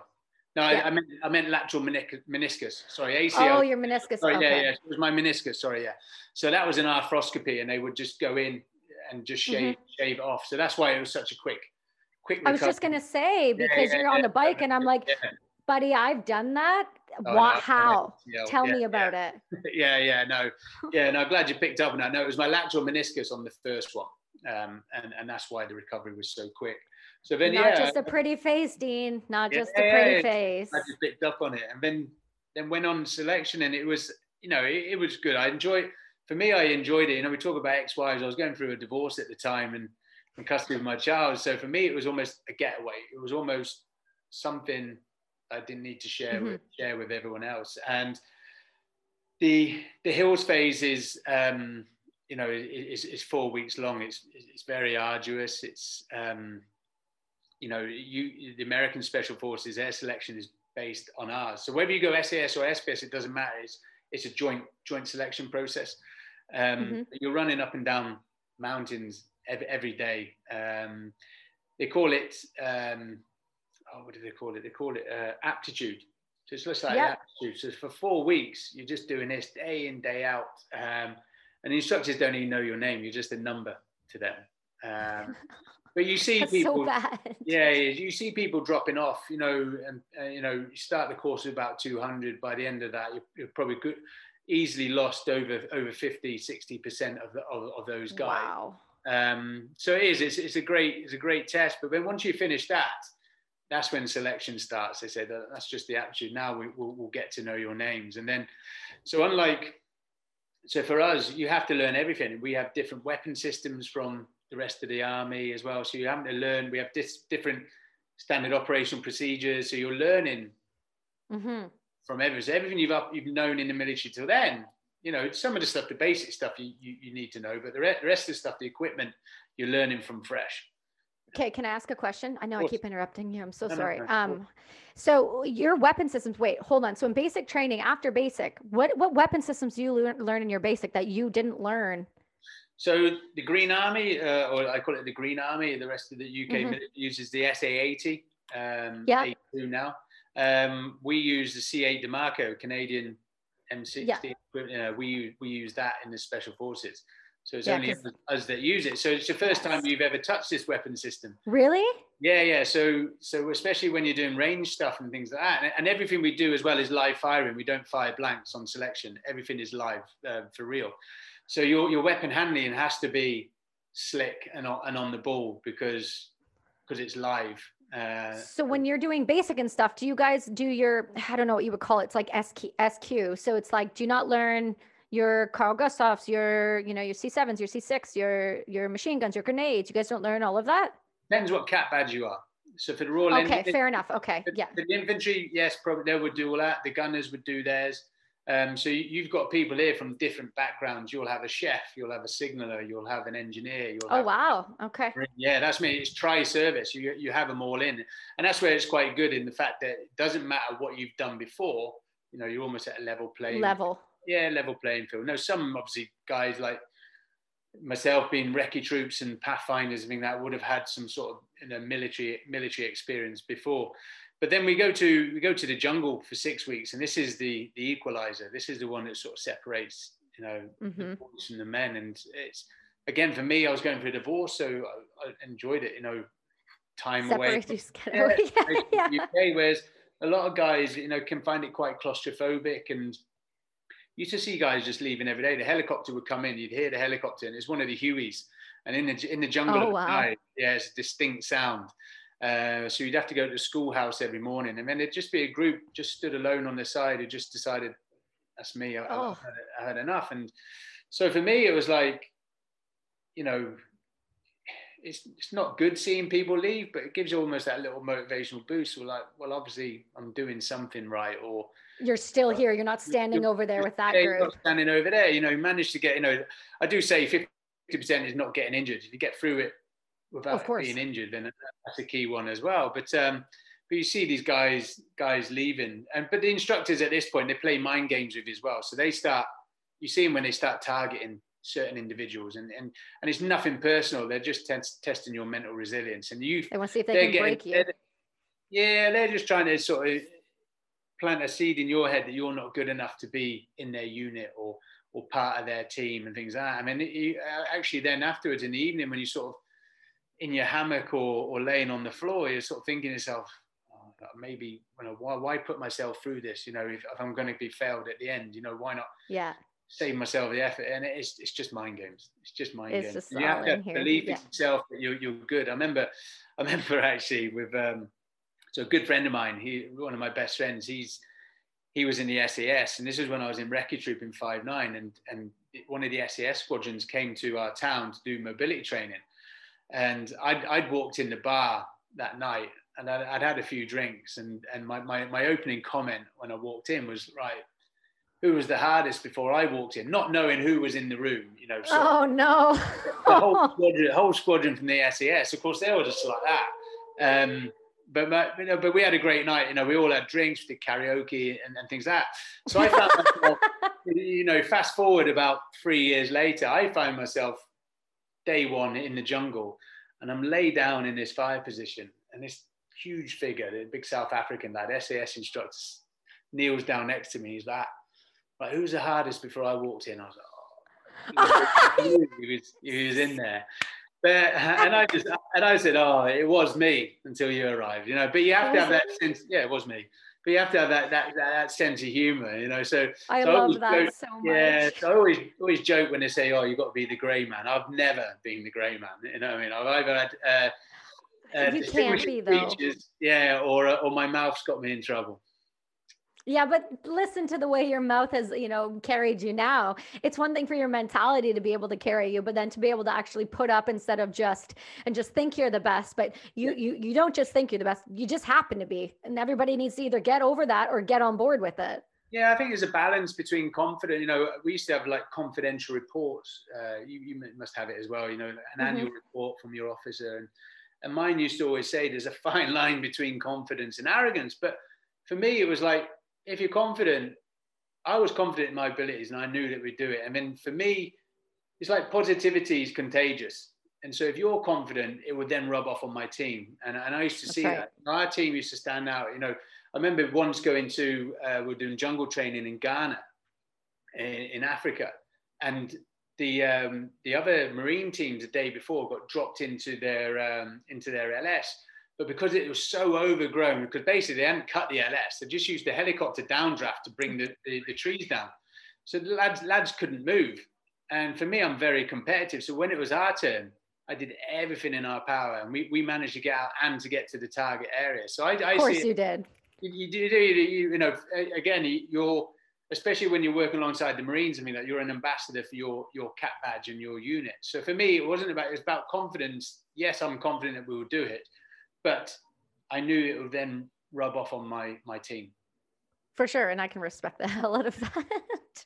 Yeah. Sorry, that's funny. Some of them are like, oh my god, what's he up to now? You know, we can't do it. I was like, yes, we can do it. Let's, let's, let's Did you it. did you ever get the um on your on your on your yearly thing? Did you ever get the mouth was the problem? No, not so much. No, I think it's just it's just the way I sort of carry myself. Because I'm quite a, I've got a good sense of humour as well, and, and things like that. So it's maybe sometimes that they, they it may come across arrogant, but it wasn't meant to be. It's just pure confidence. No, there was always a, a, a joking a joking aspect to it. So you finished you finish out that, and then once you're done, what happens next? So yeah, so we finished finished selection, and for me, you know, that's like the biggest thing you've done in, in your career. You then go join your unit, and you're so pumped because you've just spent six months on this course. To then find Yeah. yourself just slotting into a team, and no one's really cared about selection. You're just like just join the team. But for me, it was, it was great. You know, I, I, I never had aspirations of being in the special forces as a young boy, and I and I think for me, going back slightly on selection, I never put myself under any sort of induced pressure. There was guys on that course who, from a young age, you know, young boys, all they've ever wanted to be was a Royal Marine or a para, an SAS or oh, okay. Uh, or their fathers or their brothers were in the units as well. So they had that additional. I didn't have that, and I and I could see how it really affected them when they when they didn't get in. Um, so for me, I you know, I think- mentality aside. yeah, it is. You know, so I sort of went in. You, it is. You know, you do well or you don't do well, and, and sort of went in with that. You don't take things too seriously.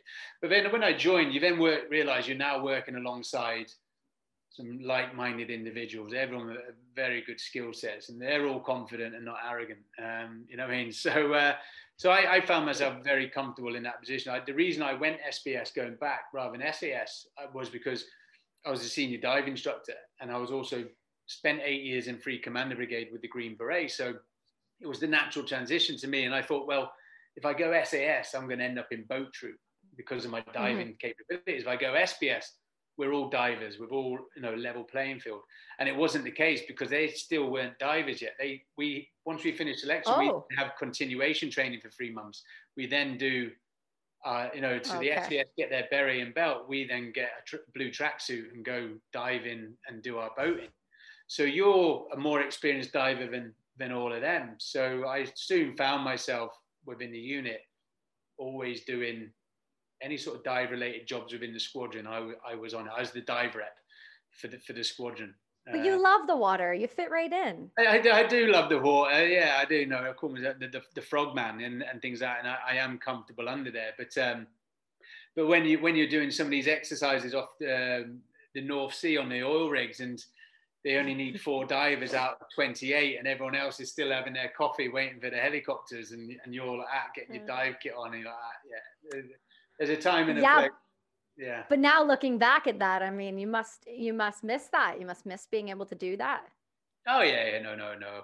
Of course I do. You know, I, re- I really, I really enjoyed enjoyed my time there. I, I joined at a time as well. I was very fortunate um, on the height of war and terror. It was the busiest time Mhm. in UK Special Forces history. You, you had the SAS in Iraq and the SBS we were running uh, Afghanistan. You know, my first tour, we did the first ever operational jump for the SBS. We then did numerous operational jumps after that. You know, I was sort of we were ticking all the all the boxes in in a short period of time. You know, we we had more HVTs, high visibility targets, on one of our tours, and the other two squadrons back to back. So we were we were doing a lot in a, in a short space of time. You know, speak to my friends now who are still in, and they they still reflect on that period of time as being one of the best. What year? Where? What uh, deployment in Afghanistan? Which year So are you we- talking about? Then? Yeah, so we don't we don't do Herricks. I think they call them Op Herrick, you know, in, in the military. We're, we're Task Force 42, TF 42, and, and and it's just called TF 42. So when I was, you know, we were there from so 2000 and when I, I was on selection in 2005. So and I got out in, in 2011. So it's that six year period there. So but year year eight, nine, and ten, they were really busy. Oh, buddy, we I was there too. Look, Really? Yeah. the Well, o, the, we're the 09 crew. I was April to September. Oh yeah, we probably would have been yeah probably similar. Oh time. yeah, We ripped out just maybe just before, but we uh, I remember we used to go spend a lot of time at um, Gracelands uh, in Canada, the Canadian uh, Special Forces. So we we used to come in every Thursday and, and use their their training facility as well. But just timed perfectly with surf and turf night with the uh, the, oh yeah, the crabs. Yeah, so uh, I think they Yeah. on that quick, quite quickly. yeah. We went. We did. Um, we did. Uh, yeah, I got borrowed by you guys. Yeah, You didn't yeah. have infantry, so you're like, let's find a woman. And then they found me at FOB Ramrod, and they're like, hey, you don't like shooting the triple sevens, do you? Come with us instead. Let's show you some real fun. Yeah, yeah, no, it was really good down there. You had a great, great facility down there as well. So, but no, you, you're right. It was, it was a great time, and and, and, and things were great. And I obviously can't go into too many details for Yeah, busy time, very Yeah, busy. Um, but I, we were about to go back out on another tour. and we're out in Oman. We do our pre-deployment training in Oman. Mm-hmm. Um, you know, great facility there. You can do the mobility, you can do the air, same sort of temperatures as well. And um, we had obviously guys that had just passed selection, so we were doing. They were doing their HAHO training, high altitude, high opening training. So you exit the aircraft at 15,000 feet, parachute opens, static line, and then you travel 30 minutes in the air or 50 kilometers to the target area. So they done they were doing their they were doing nose jumps and um, our sergeant major's like, well look, there's nothing in the program this morning, just go do fun jumps. And you know, I like parachuting, but I, there's no such thing as a fun jump in the military. I was just gonna Uh, say, what's fun about this? Yeah, exactly. So I think we've done a couple of jumps already that day, and I was I was at number one on the stick. So I used to always we do a thing called frogging, where you, you jump out and you face back into the aircraft and you look like a frog, um, which used to really upset the the parachute jump instructors. Yeah. that, you know, I'm sure that's not written in any sort of TTPs. And um, so yeah, I then got moved to the middle of the stick on the next jump, and you know, done hundreds of these jumps. Exited the aircraft, got into the seat position as you normally do, but this time my leg somehow got caught in the line above my head, and I'm trying to kick it out in time because I know the parachute's soon to open. Um, couldn't open it in time, and my leg got pulled up over my head and to the right. Thankfully, my the the the line freed of my my boot and didn't take my leg completely off. Otherwise, I would have bled out. And um, straight away, the pain. I never felt a pain like it, but it was that bad. I was vomiting uh, because of the pain. But because you're at fifteen thousand feet, you're on Mhm. the limits of oxygen, so it's really thin the air, and I was sort of drifting in and out of consciousness. But no one else in the team was aware there's a situation. Tears. Oh yeah, like that. So I'm, I'm, I'm, I'm sort of, you know, checking, checking the team, checking my my nav, my, my GPS. Still, you know, got vomit all down me and in, in pain. I'm trying to ease, just take any sort of pressure off off Mhm. my leg because it was it was sore. And then just just following the guys, and he still had like 30 minutes. So I, I, I looked at their approaches, um, and because if I got this wrong, and and damaged Oh my yeah. that's both your legs done. So, so I looked at their approaches and I sort of gauged mine, and I came in and I landed, you know, one-legged. And I was like, ah, brilliant. But then just shouted med- medic straight away, and they remember one of the guys who was close to me. Is that that was a good landing? I said, yeah, but the exit wasn't. so, Yeah. uh, so yeah, they came over. Two of my mates got me onto the back of the, the helicopter, and then straight to the straight to uh, Muscat for an MRI scan, and it came back. Yeah, tore my ACL, my MCL, my lateral meniscus within the knee, um, my Yep. hamstring, my calf, and my quadriceps. And then all the supporting muscles as well. So you can still operate with an ACL tear, but you need all that supporting muscles with it as well. So obviously that was me. I, you have to go back to UK, um, but it was the same time as the volcanic Icelandic volcano, which had grounded all the aircraft around the I world. was in the airport. I know. Really? I was Yeah. waiting for a flight to go to Scotland and I did not get on that flight. Oh, really? So I, um, I, I just, yeah. So obviously, I, I was there, just thrown in a hotel with painkillers. You know, wait for an Aeromed flight was about another three weeks, and then on these painkillers, almo- al- already feeling depressed because everyone else is is going on tour Mhm. and you're going home. And that was a. By the time I got home, got to the hospital, military hospital, sent home again on six weeks, came back. They lost all my MRI scans. It was just then a spiral of errors then within the, the military medical system. Um, Was that So, the yeah. same knee that you So, had the issue yeah, with the last same time? knee. Yeah, it was the same knee. Yeah, Oh. knee, the right hand knee. Yeah. So, uh, so it took 44 weeks before I got an operation in the end. You know, and I had to argue with the military. I think because they realised you're, you know, I just, you know, considering my first operation took five days and I had to wait 44 Yeah. weeks for this. So, so for me, I had a great career in the military. I, lo- I loved the military. Unfortunately, I was a little bit of a dark cloud towards the end of the career as I left. Um, but they, they operated on me and I, I, I left the military, you know, after 16 years. And um, as you know, It's impressive, ever- Dean. yeah, yeah. But all I'd ever known from that time, you know, I would have been a lifer. I'd, I'd still been now done 22 years, got commissioned, being a desk jockey somewhere. Um, And getting fat and soft, and then we would have all made fun of you. You don't need that. That's not your life. That's what you're meant to do. no, I won't be able to fit through that water tunnel, definitely. But the, um, yeah.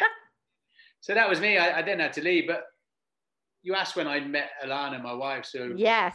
I'd met Alana before this period of time when I was in the special forces. So my decision going to SBS because my diving capability, I ended up being a dive rep, and Alana lived in Aberdeen, and they do a lot of offshore oil diving there. So the Okay. company, the company that makes our rebreather in the special boat service, are based in Aberdeen, and so I got flown up there uh, for a week um, to, to speak with that company, and that's that's when Alana and I had met. So she, you know, I do, I do feel for her because I think we'd, we'd been she she'd seen a year of Dean, the good Dean, the Dean that was going away on Mhm. tours and, and things like that, and the physically fit Dean, and then it was it was the it was the injury, and then she saw, you know, then she had to sort of almost pick pick me up, um, and she's very entrepreneurial, and at the time she she's a bank manager for the Free Santander banks in Aberdeen. So when you leave the military, as you know, you know your transition can be quite turbulent or smooth hmm on on on, um, on on on a number of things, and I see that more as your support network. And you know, Alana set up my first private security company on her BlackBerry. You know, watching TV. You know, for me, so she things that I would normally be worried about because I would never had exposure to being in the military. She she knew Yeah. that. You know, that was her normal normal job, um, and so that was really key in my transition, uh, and that's where we sort of then really bonded. We knew our strengths and, and, weaknesses. Um, but she was eight months pregnant when I left the camp. You know, my first worry was how am I going to support my family? You know, what does the civilian world look like? It's very alien to what we're used to. Um, you know, so I was going through what's called an identity crisis. You know, I I got to where I'd been in the military because of my physical robustness. I couldn't even run 100 meters now, and it's like, you know, where did my skill sets lie within this hmm within this community? Um, so without sounding like Liam Neeson, you know, your natural skill sets is private security.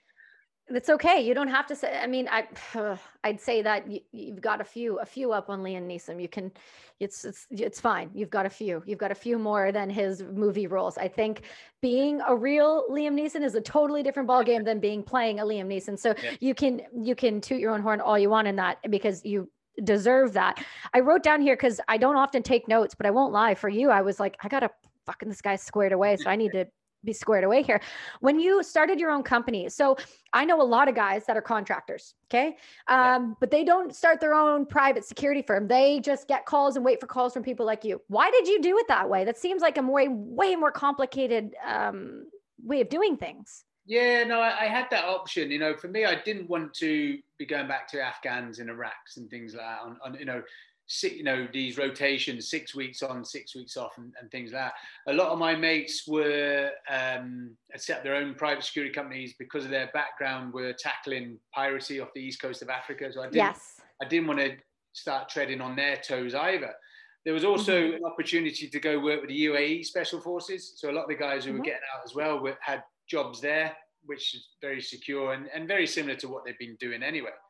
But for me, I wanted, you know, it's probably the, the character that I am. I wanted to find a niche. I wanted to have my own company. I, you know, I spent the last 16 years in, in some sort of peer system. You know, you had someone you had to speak to and things like that. And I was like, well, I want to run my own business. Uh, you had a boss. Yeah, and Alana being philanth- uh, no, um, entrepreneurial, she she she knew about accounting, taxes, and things like that, which puts a lot of people off when they're leaving. And so, she, if I knew that she could deal with that, I knew I was a sociable character and I could do do the networking. So that's why I was very fortunate to have someone like Alana that she, I did ad hoc. I didn't know where the next job was coming in. You know, it was the next phone call uh, and things like that. Rather than having that comfort and stability, knowing there's going to be money in there, and and that that actually worked in our favor in, in the long term. Um, mm-hmm. Very worrying at the beginning, but within 48 hours, I got phone call. Can I help set up the British Embassy in, in Libya during the Arab Spring? Um, and, you know, and I, I, did that job. And then your next phone call, can you go to Guinea to, and meet the president and the prime minister are hosting some diplomats from the UAE? And your next phone call is London Olympics. So I was getting exposure to a broader area of the security sector rather than just a certain area that I'd, I'd worked in. And I'd realized as well that there's no, the security industry isn't uh, reward ratio balanced at all. So mm-hmm. guys that will be out in Afghan and Iraq probably on like, you know, 300 pound a day, 250 pound a day.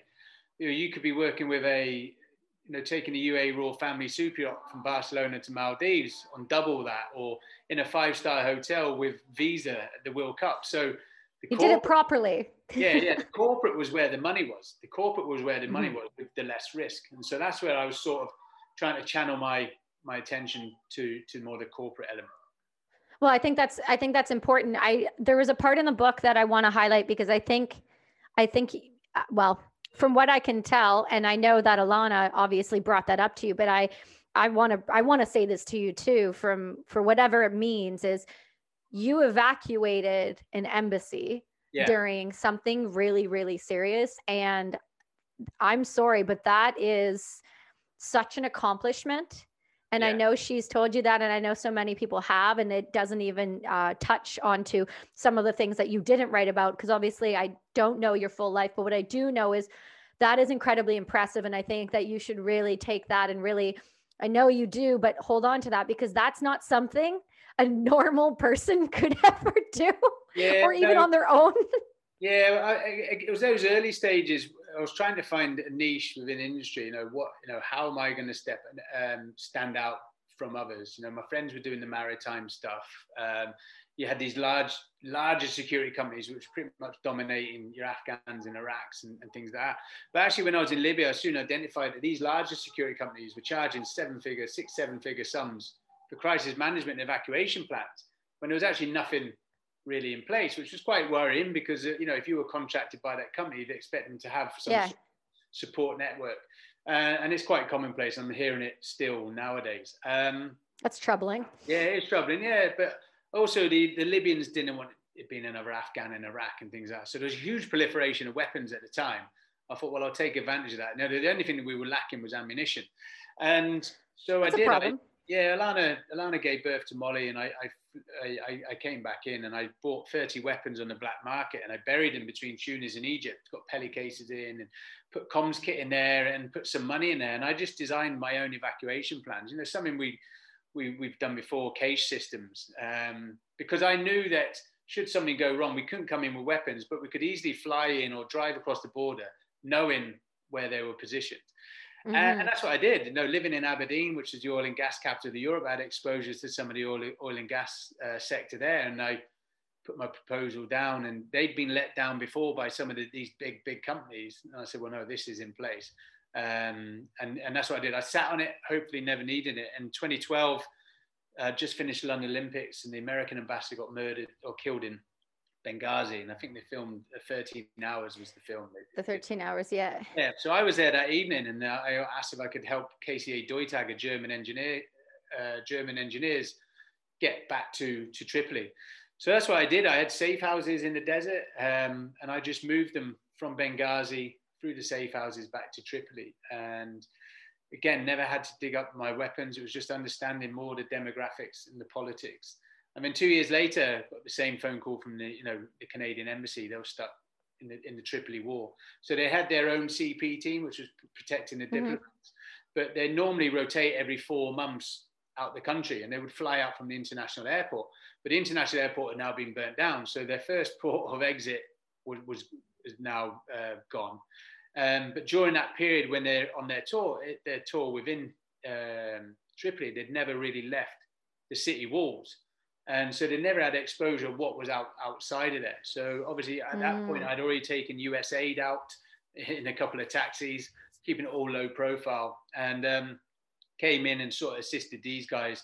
Went and spoke to all the the tribal elders along the way, Zawiya uh, and Sabra, all the way down to to the border uh, and then gave them that full intelligence picture as well. And put their kit in a in a um, fish wagons because the fish wagons would normally would daily go through the borders. So yeah. it wasn't something that was strange for the border staff to see. So it was just you utilizing that sort of local knowledge as well. So again, so we we know we got them safely out and back to back to Tunis. Um, so again, God, that's impressive.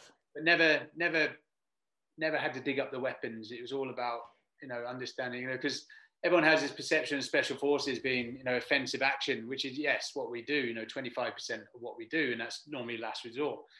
50% is that hearts and minds support and influence, um, and and I, and that's I think that's where I was successful in the security industry, not just on that task, but I used to go Somalia on my own and, and things like that. And people used to see that you, a white guy with big ears in Somalia yeah, that's going to get his head cut off. Yeah, but you understood, you understand their culture. You understand that it's not mm-hmm. as is seen on the TV back home. So sat there in Somalia, sharing, having dinner with a, one of the, one of the potential clients and his family, and he's he's getting emails every day from US brick companies, all offering the same services. You know, we're all ex special mm-hmm. forces. You know, but he's like, well, you've actually taken the risk to come out here and physically see what's going on and I think that's where I, I was successful within the industry. Is, is, is every client's unique and different. Well, the mindset that you bring to it, it's one thing to have unique clients, but you see it from a simplistic, you see it in a simplistic way, which it, it doesn't need to be more difficult than that. One thing I really liked about your book, which I didn't hear a lot of in other military books or in yeah. other, you know, other podcasts was you took the time to understand the local community. And uh, something you touched on, which I think is important is you you feel bad for the regular service member that never get to see outside of fob you only ever think of being as being shot at by these middle eastern people who hate you so much but you never get to see that other side of the community and what that means and what that looks like. And they're just people like you said who just want to live their lives who want to love their families and want to be safe when they go to and from school or to and from work. And that is something that our we have glorified in the military so much and the civilian population since those wars have kind of happened and are still currently happening. We've glorified this idea that there's such hatred towards these countries when really it's because the lack of experience in getting to sit down with the locals and have these conversations. And i think that's what struck me so um so much about what you said is because it's so rare that we actually hear that. Yeah no it, it is. It, and it, you're right. You, you have those who have been in fobs and all they've ever known is mortars coming in and and, and fighting an enemy. Yeah. um, so for me, yeah, I was very fortunate to, to, to see that and from the other side and, and sort of reflect on that. You know, unfortunately, with the, the world of media nowadays, everyone's very quick to tarnish a certain community with one brush. But it's a very, mm-hmm. very, very, very small minority is bad. The rest are just, you know, just almost tarnished. People. Yeah, people.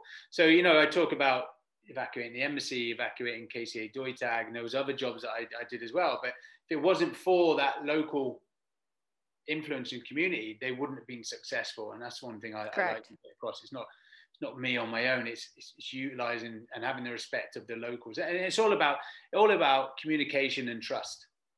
Um, so for me to go out on my own to these countries, they trusted me.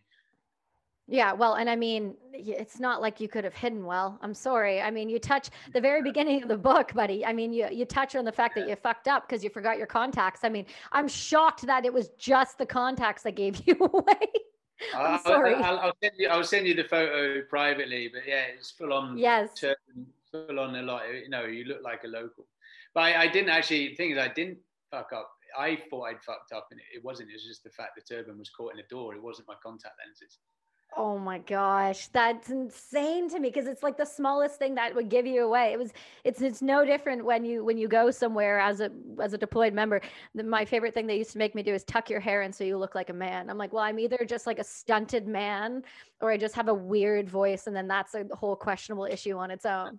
Yeah. Um I know I don't have you for much longer because I'm trying to be very respectful of the fact that you're a big deal.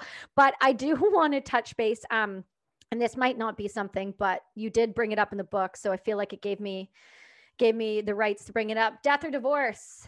That's a strong woman to be able to sit there in front of you and say, Hey, hey, it's time. Yeah. Let's have this conversation.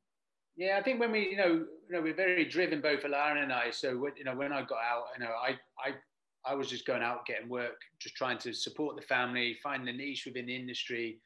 Um, and when I come back, Alana would be doing everything. So Alana went and did a close protection course, surveillance course as well. You know, so so yeah, you know, when she found out when she was on the close protection course that she was pregnant with our first daughter, so she you know, never really got an opportunity to start off mm-hmm. uh, with with me because that was what it was. It was going to be a husband wife thing. Thought there's a niche oh, there. Okay. The original plan there was a niche in that in the corporate.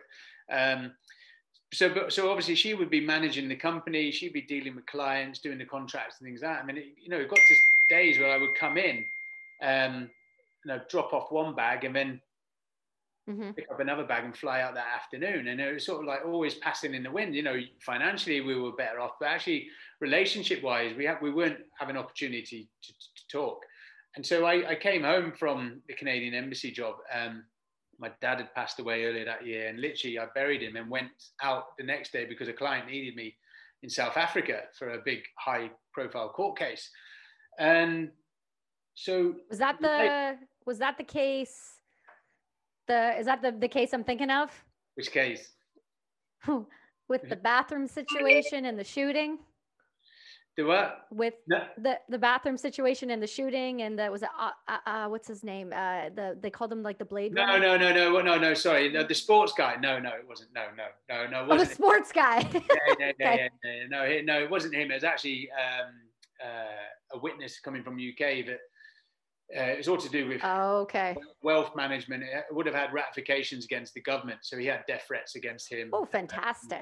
I'd already taken him in the year before, and he had to go back in. And my dad had passed away, and he said, "Look, don't worry about." it. I said, "No, I'm coming." And I buried my dad and flew straight out to. Um, so I, I sort of disconnected myself from society. Um, I was just so fixated on getting the jobs done uh, and things like that. So I came home from that trip, and Alana, Alana had highlighted I'd only been home 21 days in a whole year, 365 day calendar.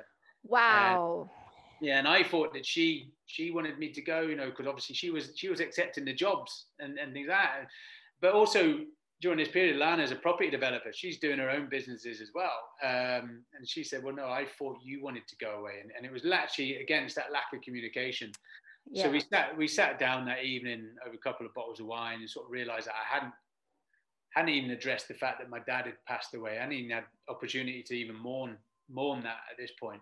Um, and also the fact that I I hadn't come to terms with the fact that I'd left the special forces. I was still trying to live this lifestyle thinking that I had my mates on the other end, and they'll be coming parachuting and rescuing me with all the aircraft and battleships set off the coast. You had nothing. Um, you were on your own, and if something had gone wrong, you know, it could have gone wrong quite bad. But thankfully, you know, I, I was confident in my plan, and, and they were successful. But you know, it's that it's that lottery. How long do you keep pushing it before something does go wrong? And so, yes, Dead or Divorce was the uh, chapter 16. This was the period in life that something had to change, and Alana said, well, look, come do property developing with her. And that's what I did. Yeah. It's funny because um, I remember the moment when I they tried to make me do a civilian job for the first time it is painful. It is so painful and it's not painful because you you it's you know you don't value the job. It's painful because when you when you go from running the way you're running to trying now to be this other person i can respect why you didn't. What i loved is what she did. Instead of saying to you well hey suck it up go talk to a counselor start taking all this medication and sort your shit out. You know mm. you need to be present. You need to be here. She she just gave you a record book and was like you need to go beat something. And this yeah. is where you come into my world a little bit more. And this is the road bike world. And I want to get into this. Yeah, yeah. So I, I, I, this is probably five years now, having left the military to this period. So I, my, during the time that I was working in the security industry, I was just fixated on work and my own mm-hmm. physical well-being had sort of deteriorated. My injured leg now was two kilos lighter than my good leg. Um, oh wow! Yes, and uh, so I hadn't done any sort of CV, and I had a TRX that I'd attached to the hotel door room and have a little throw around on that, but nothing to sing home about. So I just bought a push bike. You know, our office was about eight miles from my house. So I just bought a push bike and it was a cyclocross because the potholes are quite bad in Aberdeen. Uh, and I remember getting it, you know, getting out the box and cycling had evolved so much. I remember cycling off and I bought these cleats, I bought everything. I didn't have a clue, and I, I didn't know where the gears were. I didn't realize they were actually in the brakes. I was, I was looking for the, the little things on the, the top. Ones up here. yeah. So I had to go back home and Google it. And oh yeah, there it is. Um, so I just cycled to and from the office, but it eight miles wasn't much, but being physically active again, as in like CV wise, it, it almost felt like there was a huge weight off my shoulders again. And mm-hmm. so Alana, as we touched on, was a property developer. So I sat in these meetings with her, and you can imagine with my backstory to now, I wasn't interested. She could see non-emotional no. phase that I haven't got. And I was actually, I was actually feeding Tommy. I was feeding Tommy, our second son, while Alana was doing the business, and he just felt like, "Is this my life now?" Um, so I, I was month before my 40th birthday, and I, was, always fancied doing a world record. And Alana said, "Well, what in?" I said, "Well, cycling doesn't seem to be impacting my knee." Uh, I knew I had it endurance-wise and, and things like that, and and so I was I, living in Scotland. I thought Aberdeen to Dundee or Glasgow and back. And then Alana then found the world's longest road from southern Argentina to northern Alaska. So it runs 14,000 miles called the Pan American Highway. So it's the equivalent. No big deal. Yeah, no big deal. Not that long. it's not that bad. But no, we, we had actually looked, we had looked at Cairo to Cape Town, which was, you know, Africa, top of Africa, the bottom of Africa. But having worked majority of my time in the security industry in Africa, I wanted to see something different. I wanted, obviously I had a challenge, but I wanted to be taken in by scenery and, cultures and things like that. So that's why this one was more attractive. You had the whole of South America, Central America, uh, North America, Canada, and Alaska.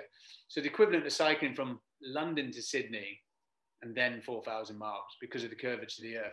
Madness. So only, yeah, having only still cycled less than 20 miles, I thought perfect. I applied for the world record, which sounds quite arrogant. And um, and yeah, six weeks later, yeah. Guinness came back and said, "Yeah, you've been successful on your your application." So I wasn't a, a cyclist, but I knew from my time in the military, the private security, it was all about planning and preparation. Mm-hmm. I thought, well, I can do that in this challenge. I mean, as I started learning more about cyclists, I can then evolve that into into my plan. So that's what I did. I, I applied for the world record, and Guinness Guinness came back and said, "Yeah, you've been successful." So start planning this.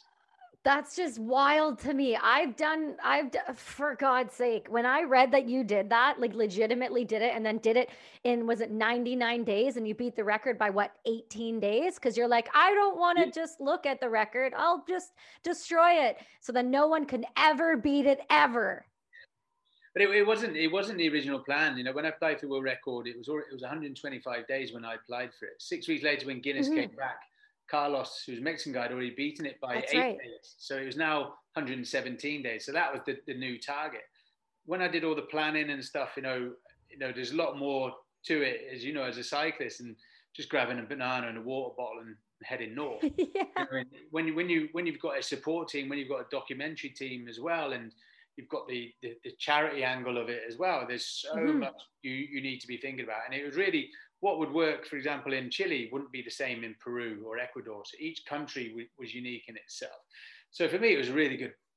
For me, I was getting back and had something, something to that plan. planning aspect that you could really dial yeah, in really well. Yeah, and, and, and I thought for me that you know with the Guinness guidelines, there's so many guidelines anyway. So you know, it was then just charity. All you had to do was was, was cycle as fast as you can. Um, but yeah, 117 days. But when I did the planning, there was stuff that was out of my control, like natural disasters, coups, maybe third party influence. So rather than encountering that and then finding yourself behind time, I, I, yeah. I took that week and just pushed it aside. That wasn't ever in the picture. So my target was 110 days. So should okay. we encounter any of that, it was eating into that. We call it fudge, eating into that week's fudge and not into your cha- your challenge. So yeah. I'd spoken to the previous record holders. They'd all gone um, north south And you know, I was just going to ask you, did they do the same way? Like, why did you want to go south north instead of north south?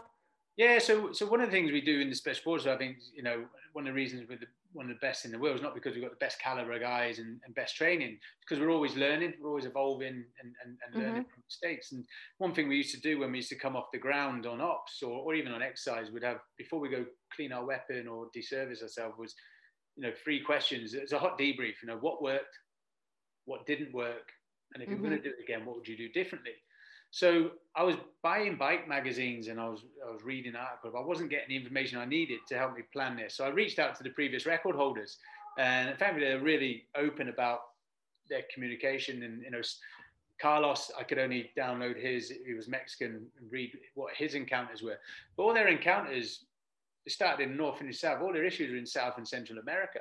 So for me, I thought, well, why take a gamble. Pass it first. Yeah, why don't you get all those issues out of the way first, and then when we get into America, we can see where we are in regards to the record. I mean, adjust mm-hmm. accordingly. So that's what I did. You know, one thing I'm proud of, I just turned it on its head and went south north. Um, and and yeah, so we did that. And from a cycling perspective, it worked out in my favor. I had a tailwind all the way through Peru. That's 2,500 kilometers of, of tailwind. Oh.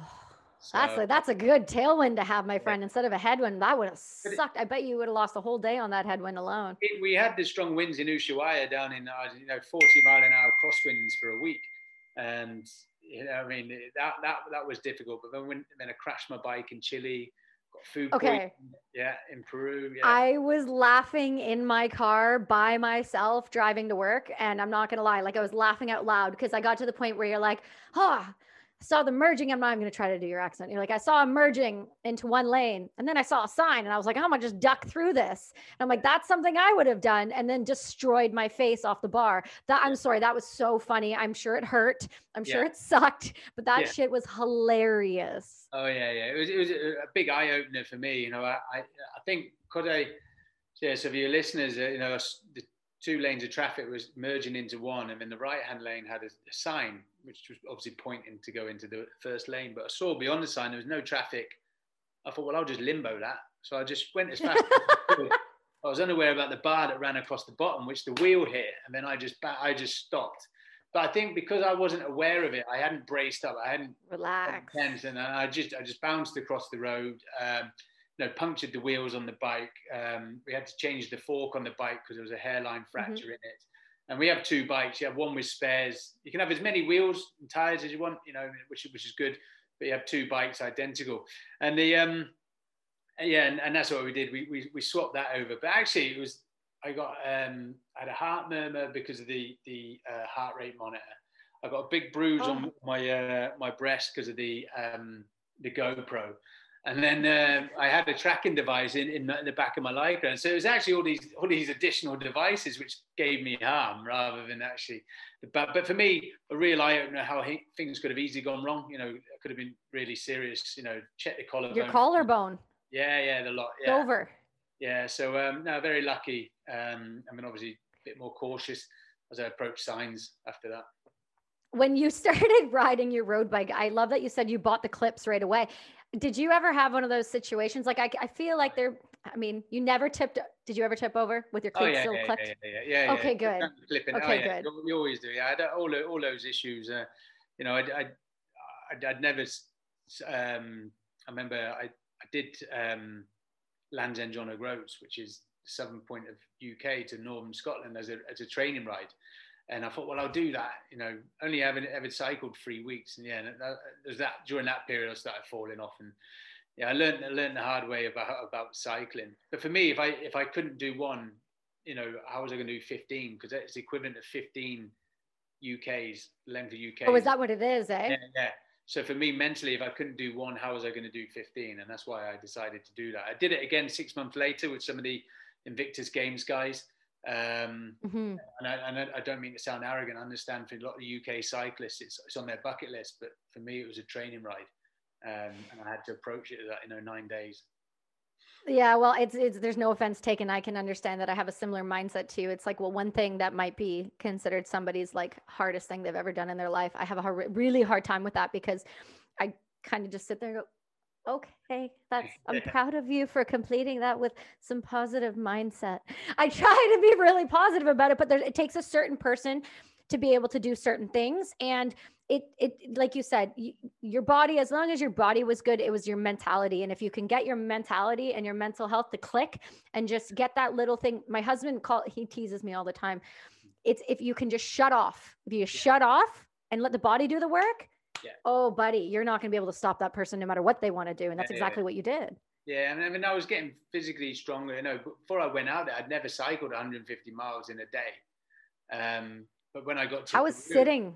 Yeah, yeah. I was sitting in the saddle. That's right. Actually, all, all the no, I had no saddle sores. Um, you know, my, my legs were good. You know, the only thing was really pressure points on, on your hands and and bit of pain in the neck because you're constantly having to look over your, your shoulder your check. Um, but other than that, I was I was I was quite quite strong, which which was good.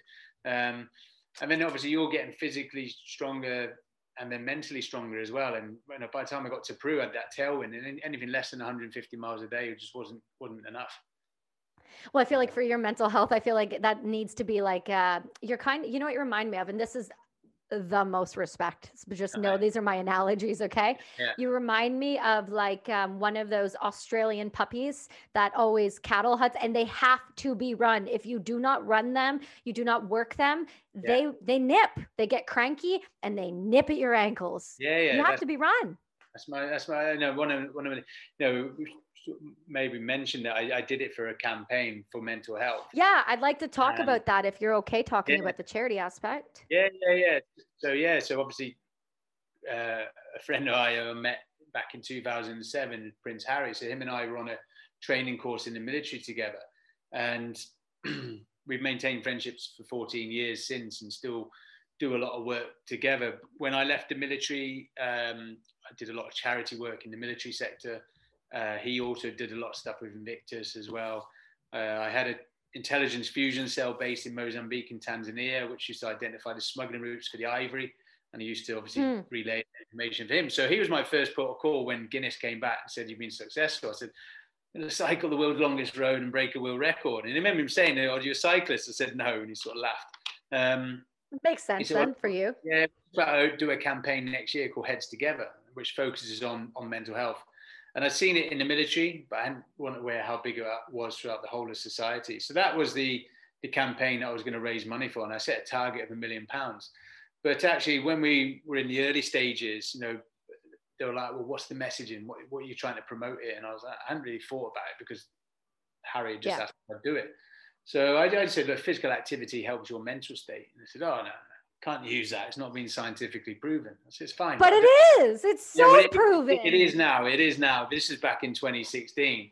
Um, I guess. So I, I, ignored them anyway and just carried on using using that um, using yeah. that message. And actually, do a lot of guest speaking around the world. And I, I did one actually for Scottish football and Scottish rugby and I, I, I, I, I made that comment. And then afterwards, a doctor came up to me with a big folder. He slams it on the desk. He says, It's now been signed. My life's work. How are you yeah. not catching on?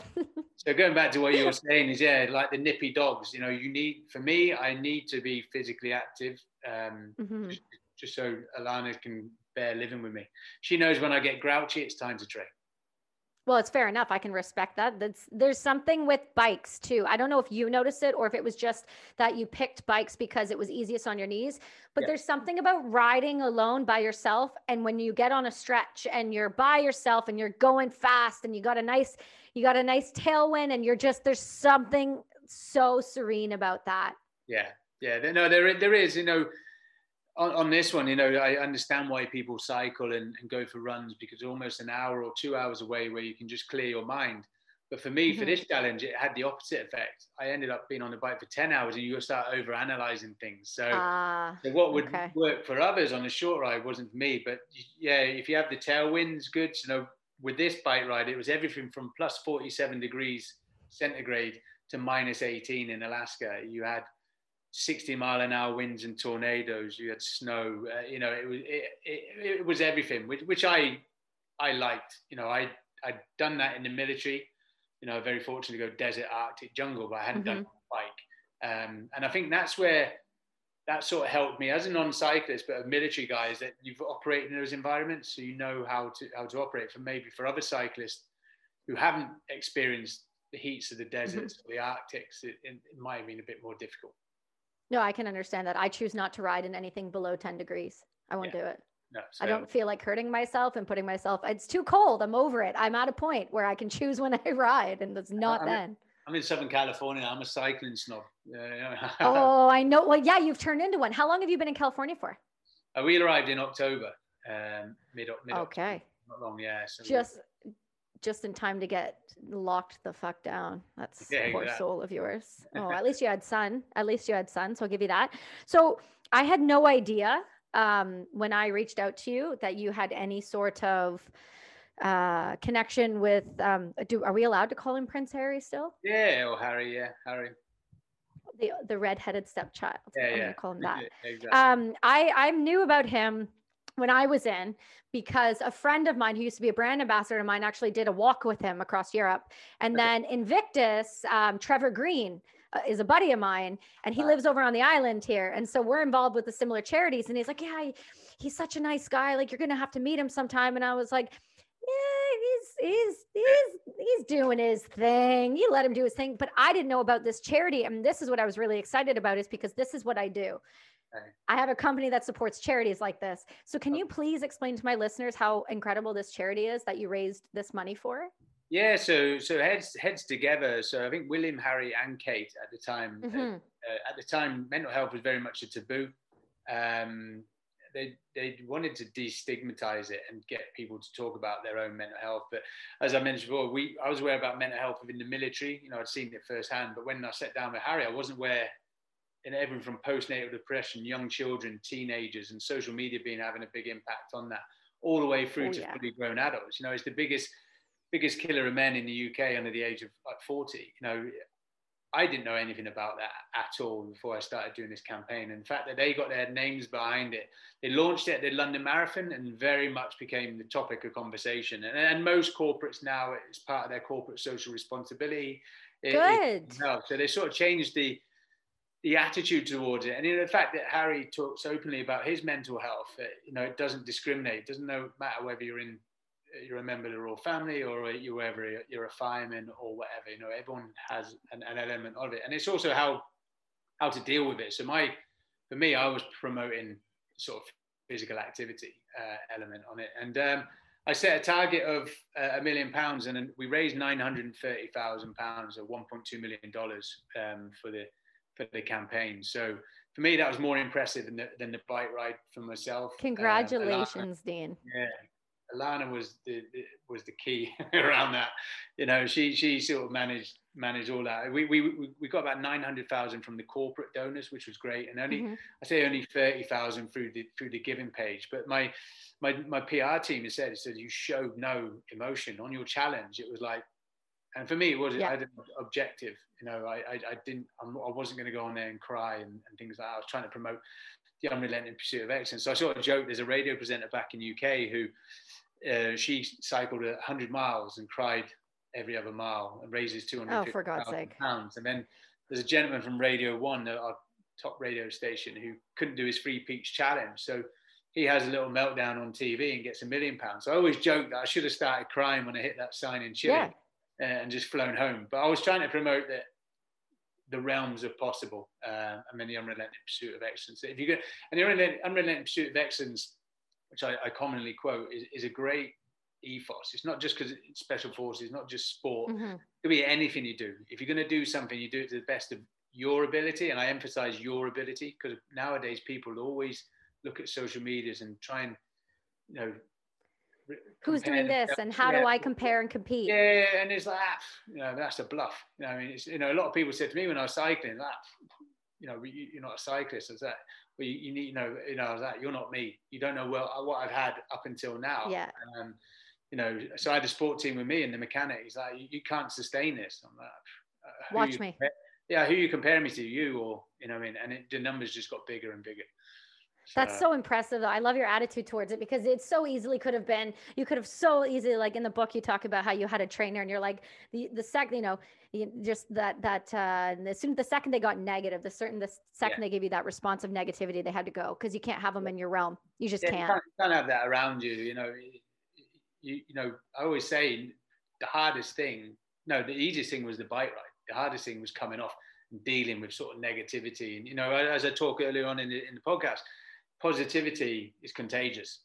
You know, mm-hmm. negativity is contagious. So if there's any negativity, just get rid of it. Um, and and that's what I did. And thankfully, I had Alana who's still running everything around me. And from when when that support team then left, the numbers got bigger. The the the, the target had changed. You know, I got to I got to North America on day 70, and I was 14 days ahead. I was like, perfect, and uh, I could take a day off here or there. And then Alana yeah. rang, rang me five times, and then told me we'd been invited to Harry and Meghan's wedding, which just changed the dynamics completely. So going into the phone call, I was 14 days ahead 10 minutes mm-hmm. later, I'm now a day behind. I've got a new target to beat. So everything yeah. you've done up until now it doesn't really matter. So, so for, for me, you know, I had to then change change the plan as well. You know, change the way mm-hmm. I cycled. In South and Central America, it was from first light to last light because of security. I didn't have that limit in America. I could cycle at night, and um, then I just play chess with Mother Nature through the winds. Just try to give everything to my to my advantage. So yeah, it's. Uh, I talk about how important planning is. But again, that sort of military mindset of being reactive, things don't always go to plan. You just need to react mm-hmm. to the situation that's in front of you. And that's, that was success to this. Well, it was nice to see, and I want to bring this back to Alana because I, I I think she's an incredible human. And like I told you before I started this, like I messaged her before I even had you on because I I wanted to acknowledge her in a way that I feel like, you know, it's your job. This is your book. This is your life. And this is what you're putting out to the world.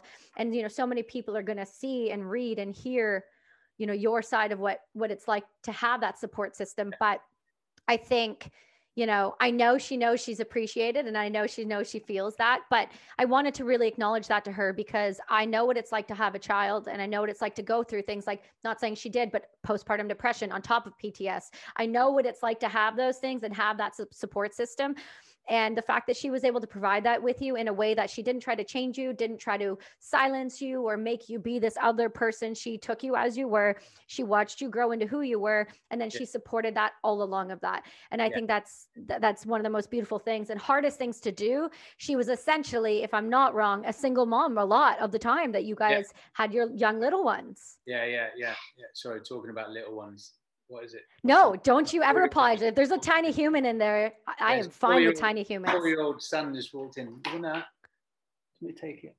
Yeah, no, you're you're right. She, you know, she, she did all that. She she ran. I, I generally believe that anyone can break a world record. I, I, and that's not me being sounding arrogant to anyone. If you take away all those distractions, someone's running mm-hmm. the family, someone's running the business, paying the mortgage and she made it very easy for me. All I had to do was concentrate on on that, and and that's what she does really well. And I, I, I do it with my guest speaking. We talk about you know the special forces. For every one operator to go on the ground, it takes seven other people within the military, be it the pilot, the armorer, mm-hmm. you know, the chef. It's a team that people don't see, and and they, they need appreciating from from the bottom level up. Um, but Alana is yeah, she's she's a powerhouse in a in herself, and we know we know our strengths and weaknesses. I can't do tax returns or, you know, or sign or do the contracts um, mm-hmm. on, on, the sociable one, on the sociable one. But she then comes in and nails it, nails it down. Um, well, I'm so glad that I'm, I'm honestly, I'm, I'm so glad that you met her in that mm-hmm. week that you're up there because I think you needed someone like her because if you didn't, you wouldn't be here right now. Oh no, I really believe I, that. I wouldn't be telling this story at all. No without a doubt. No, I don't. I don't know that there would have been a story. That's what I mean. I feel like it would have been cut short because you, she was able to see the bigger perspective, and sometimes just having that and giving that that ability for someone in your family to look outside of you know step outside and go, hey, you're you're gonna die eventually if you don't you know, but be brazen, be honest, and be forward thinking with that, um, because it takes a person like that, and then to have. So hold on, how many kids do you have? I have two kids, Molly and Tommy. So Molly's nine. Yeah. Four. Yeah. Yeah, and no, because you said you said um, at the very beginning of the podcast there you were dealing with. Um, oh yeah, I, I uh, sorry with Alana I have two. I have I have uh, children, my my uh, my my ex partners. Yeah. Uh, okay. Yeah. yeah. So I'm, I'm, I'm that's why you threw me there. Yeah. Oh, sorry. Yeah. I'm, I, I always joke. I've, I've got Charlie fire team and, and, and one from Delta fire team. five, five in total. Sorry, that's two boys. Oh, yeah. so you wanted a football team of your own? Yeah, yeah. I've, I've started my own unit. Yeah, that's what I said. Charlie and Delta. I just need three more, and I've got Delta Fire Team. I've got a section. I feel like Alana has enough to deal with with you that she doesn't need three more to try to kind of manage at the same time. She doesn't. No, and I, and you. So your little girl at the end of the book. I'll just touch on this quickly because I think it shows to the the father that you are and the husband that you are. You've instilled such good qualities in your daughter that she was willing to cut her hair off for yeah. a charity. Yeah, yeah. We, That's impressive. Yeah, I think one of the things we, we really push on is, is, you know, we do all these great things, but it's always for a great cause, philanthropy wise, and it's all about ed- education as well. So, you know, mm-hmm. whether it's mental health or modern slavery, human trafficking, we, we don't try and hide the world to the kids and you know yeah. we don't want them thinking this is this is what you see on tv we show them another side but then they they're very traveled. They travel with us. You know, they've been Australia, Dubai, Thailand, Alaska. You know, we, we try and give them exposure to to everything, um, because I do feel like these days it, it's it's all about this, um, mm-hmm. and it's not. It's just just education with them. But yeah, my daughter's got a really kind heart. She obviously gets that from her mum, and my son's got my uh, my temper. That's okay. Well, wait, you work on the temper, but does the question is, does your son have your ears? Uh, no, I think my daughter has my ears, but she's managed to. She's got long hair, so she hides it. You know, my son's not too bad at the moment. Yeah. Oh well, we'll give it time. Those ears do grow. Yeah, yeah. I um I you know Dean, I'm I'm gonna let you go there. I because I know you have another podcast to get to, but um your story is a value add to this world and i think there's a difference between people who write books and then people who write books and your story it doesn't need to be just a book but it needs to be something that people look to towards that they show to their families as examples and they teach to their kids that you can literally do and be anything you want to be. And that is not a stereotype and that is not a look that person plays tennis. You can do whatever you want. It's like well no no no. That's not how that yeah. works. That's not the real world. Let's get on board here. And i i just want to say that um I appreciate your time. I appreciate the way that you have really gone above and beyond to tell your story because it will help and change and improve our world, uh, whether it's through the military, through the way that we do selection, through the way that we train our soldiers to the private security and how we keep our people safe when they're trying to do real things in other parts of the world, um, all the way down to just the way that you are as a family man, because that's incredibly important in my life and in my listeners' lives, but also the way that you raise your kids and how much you respect the hell out of your wife, because that is also few and far between nowadays. Um, and having that partnership. So, I'm so grateful for your time. Uh, thank you so much for coming on this podcast. And uh, is there anything else I've missed that you want to drop real quick? No, I don't know. I think we've mentioned my ears a few times on this podcast. So probably a bit That's paranoid. what I do. Yeah, exactly. Good. no, it's all good. Stay paranoid. I like to keep you that way. no, excellent. Uh, thank you for having me. Really appreciate it. Yeah, no worries. Thank you so much, Dean. And we'll chat with you guys all next week.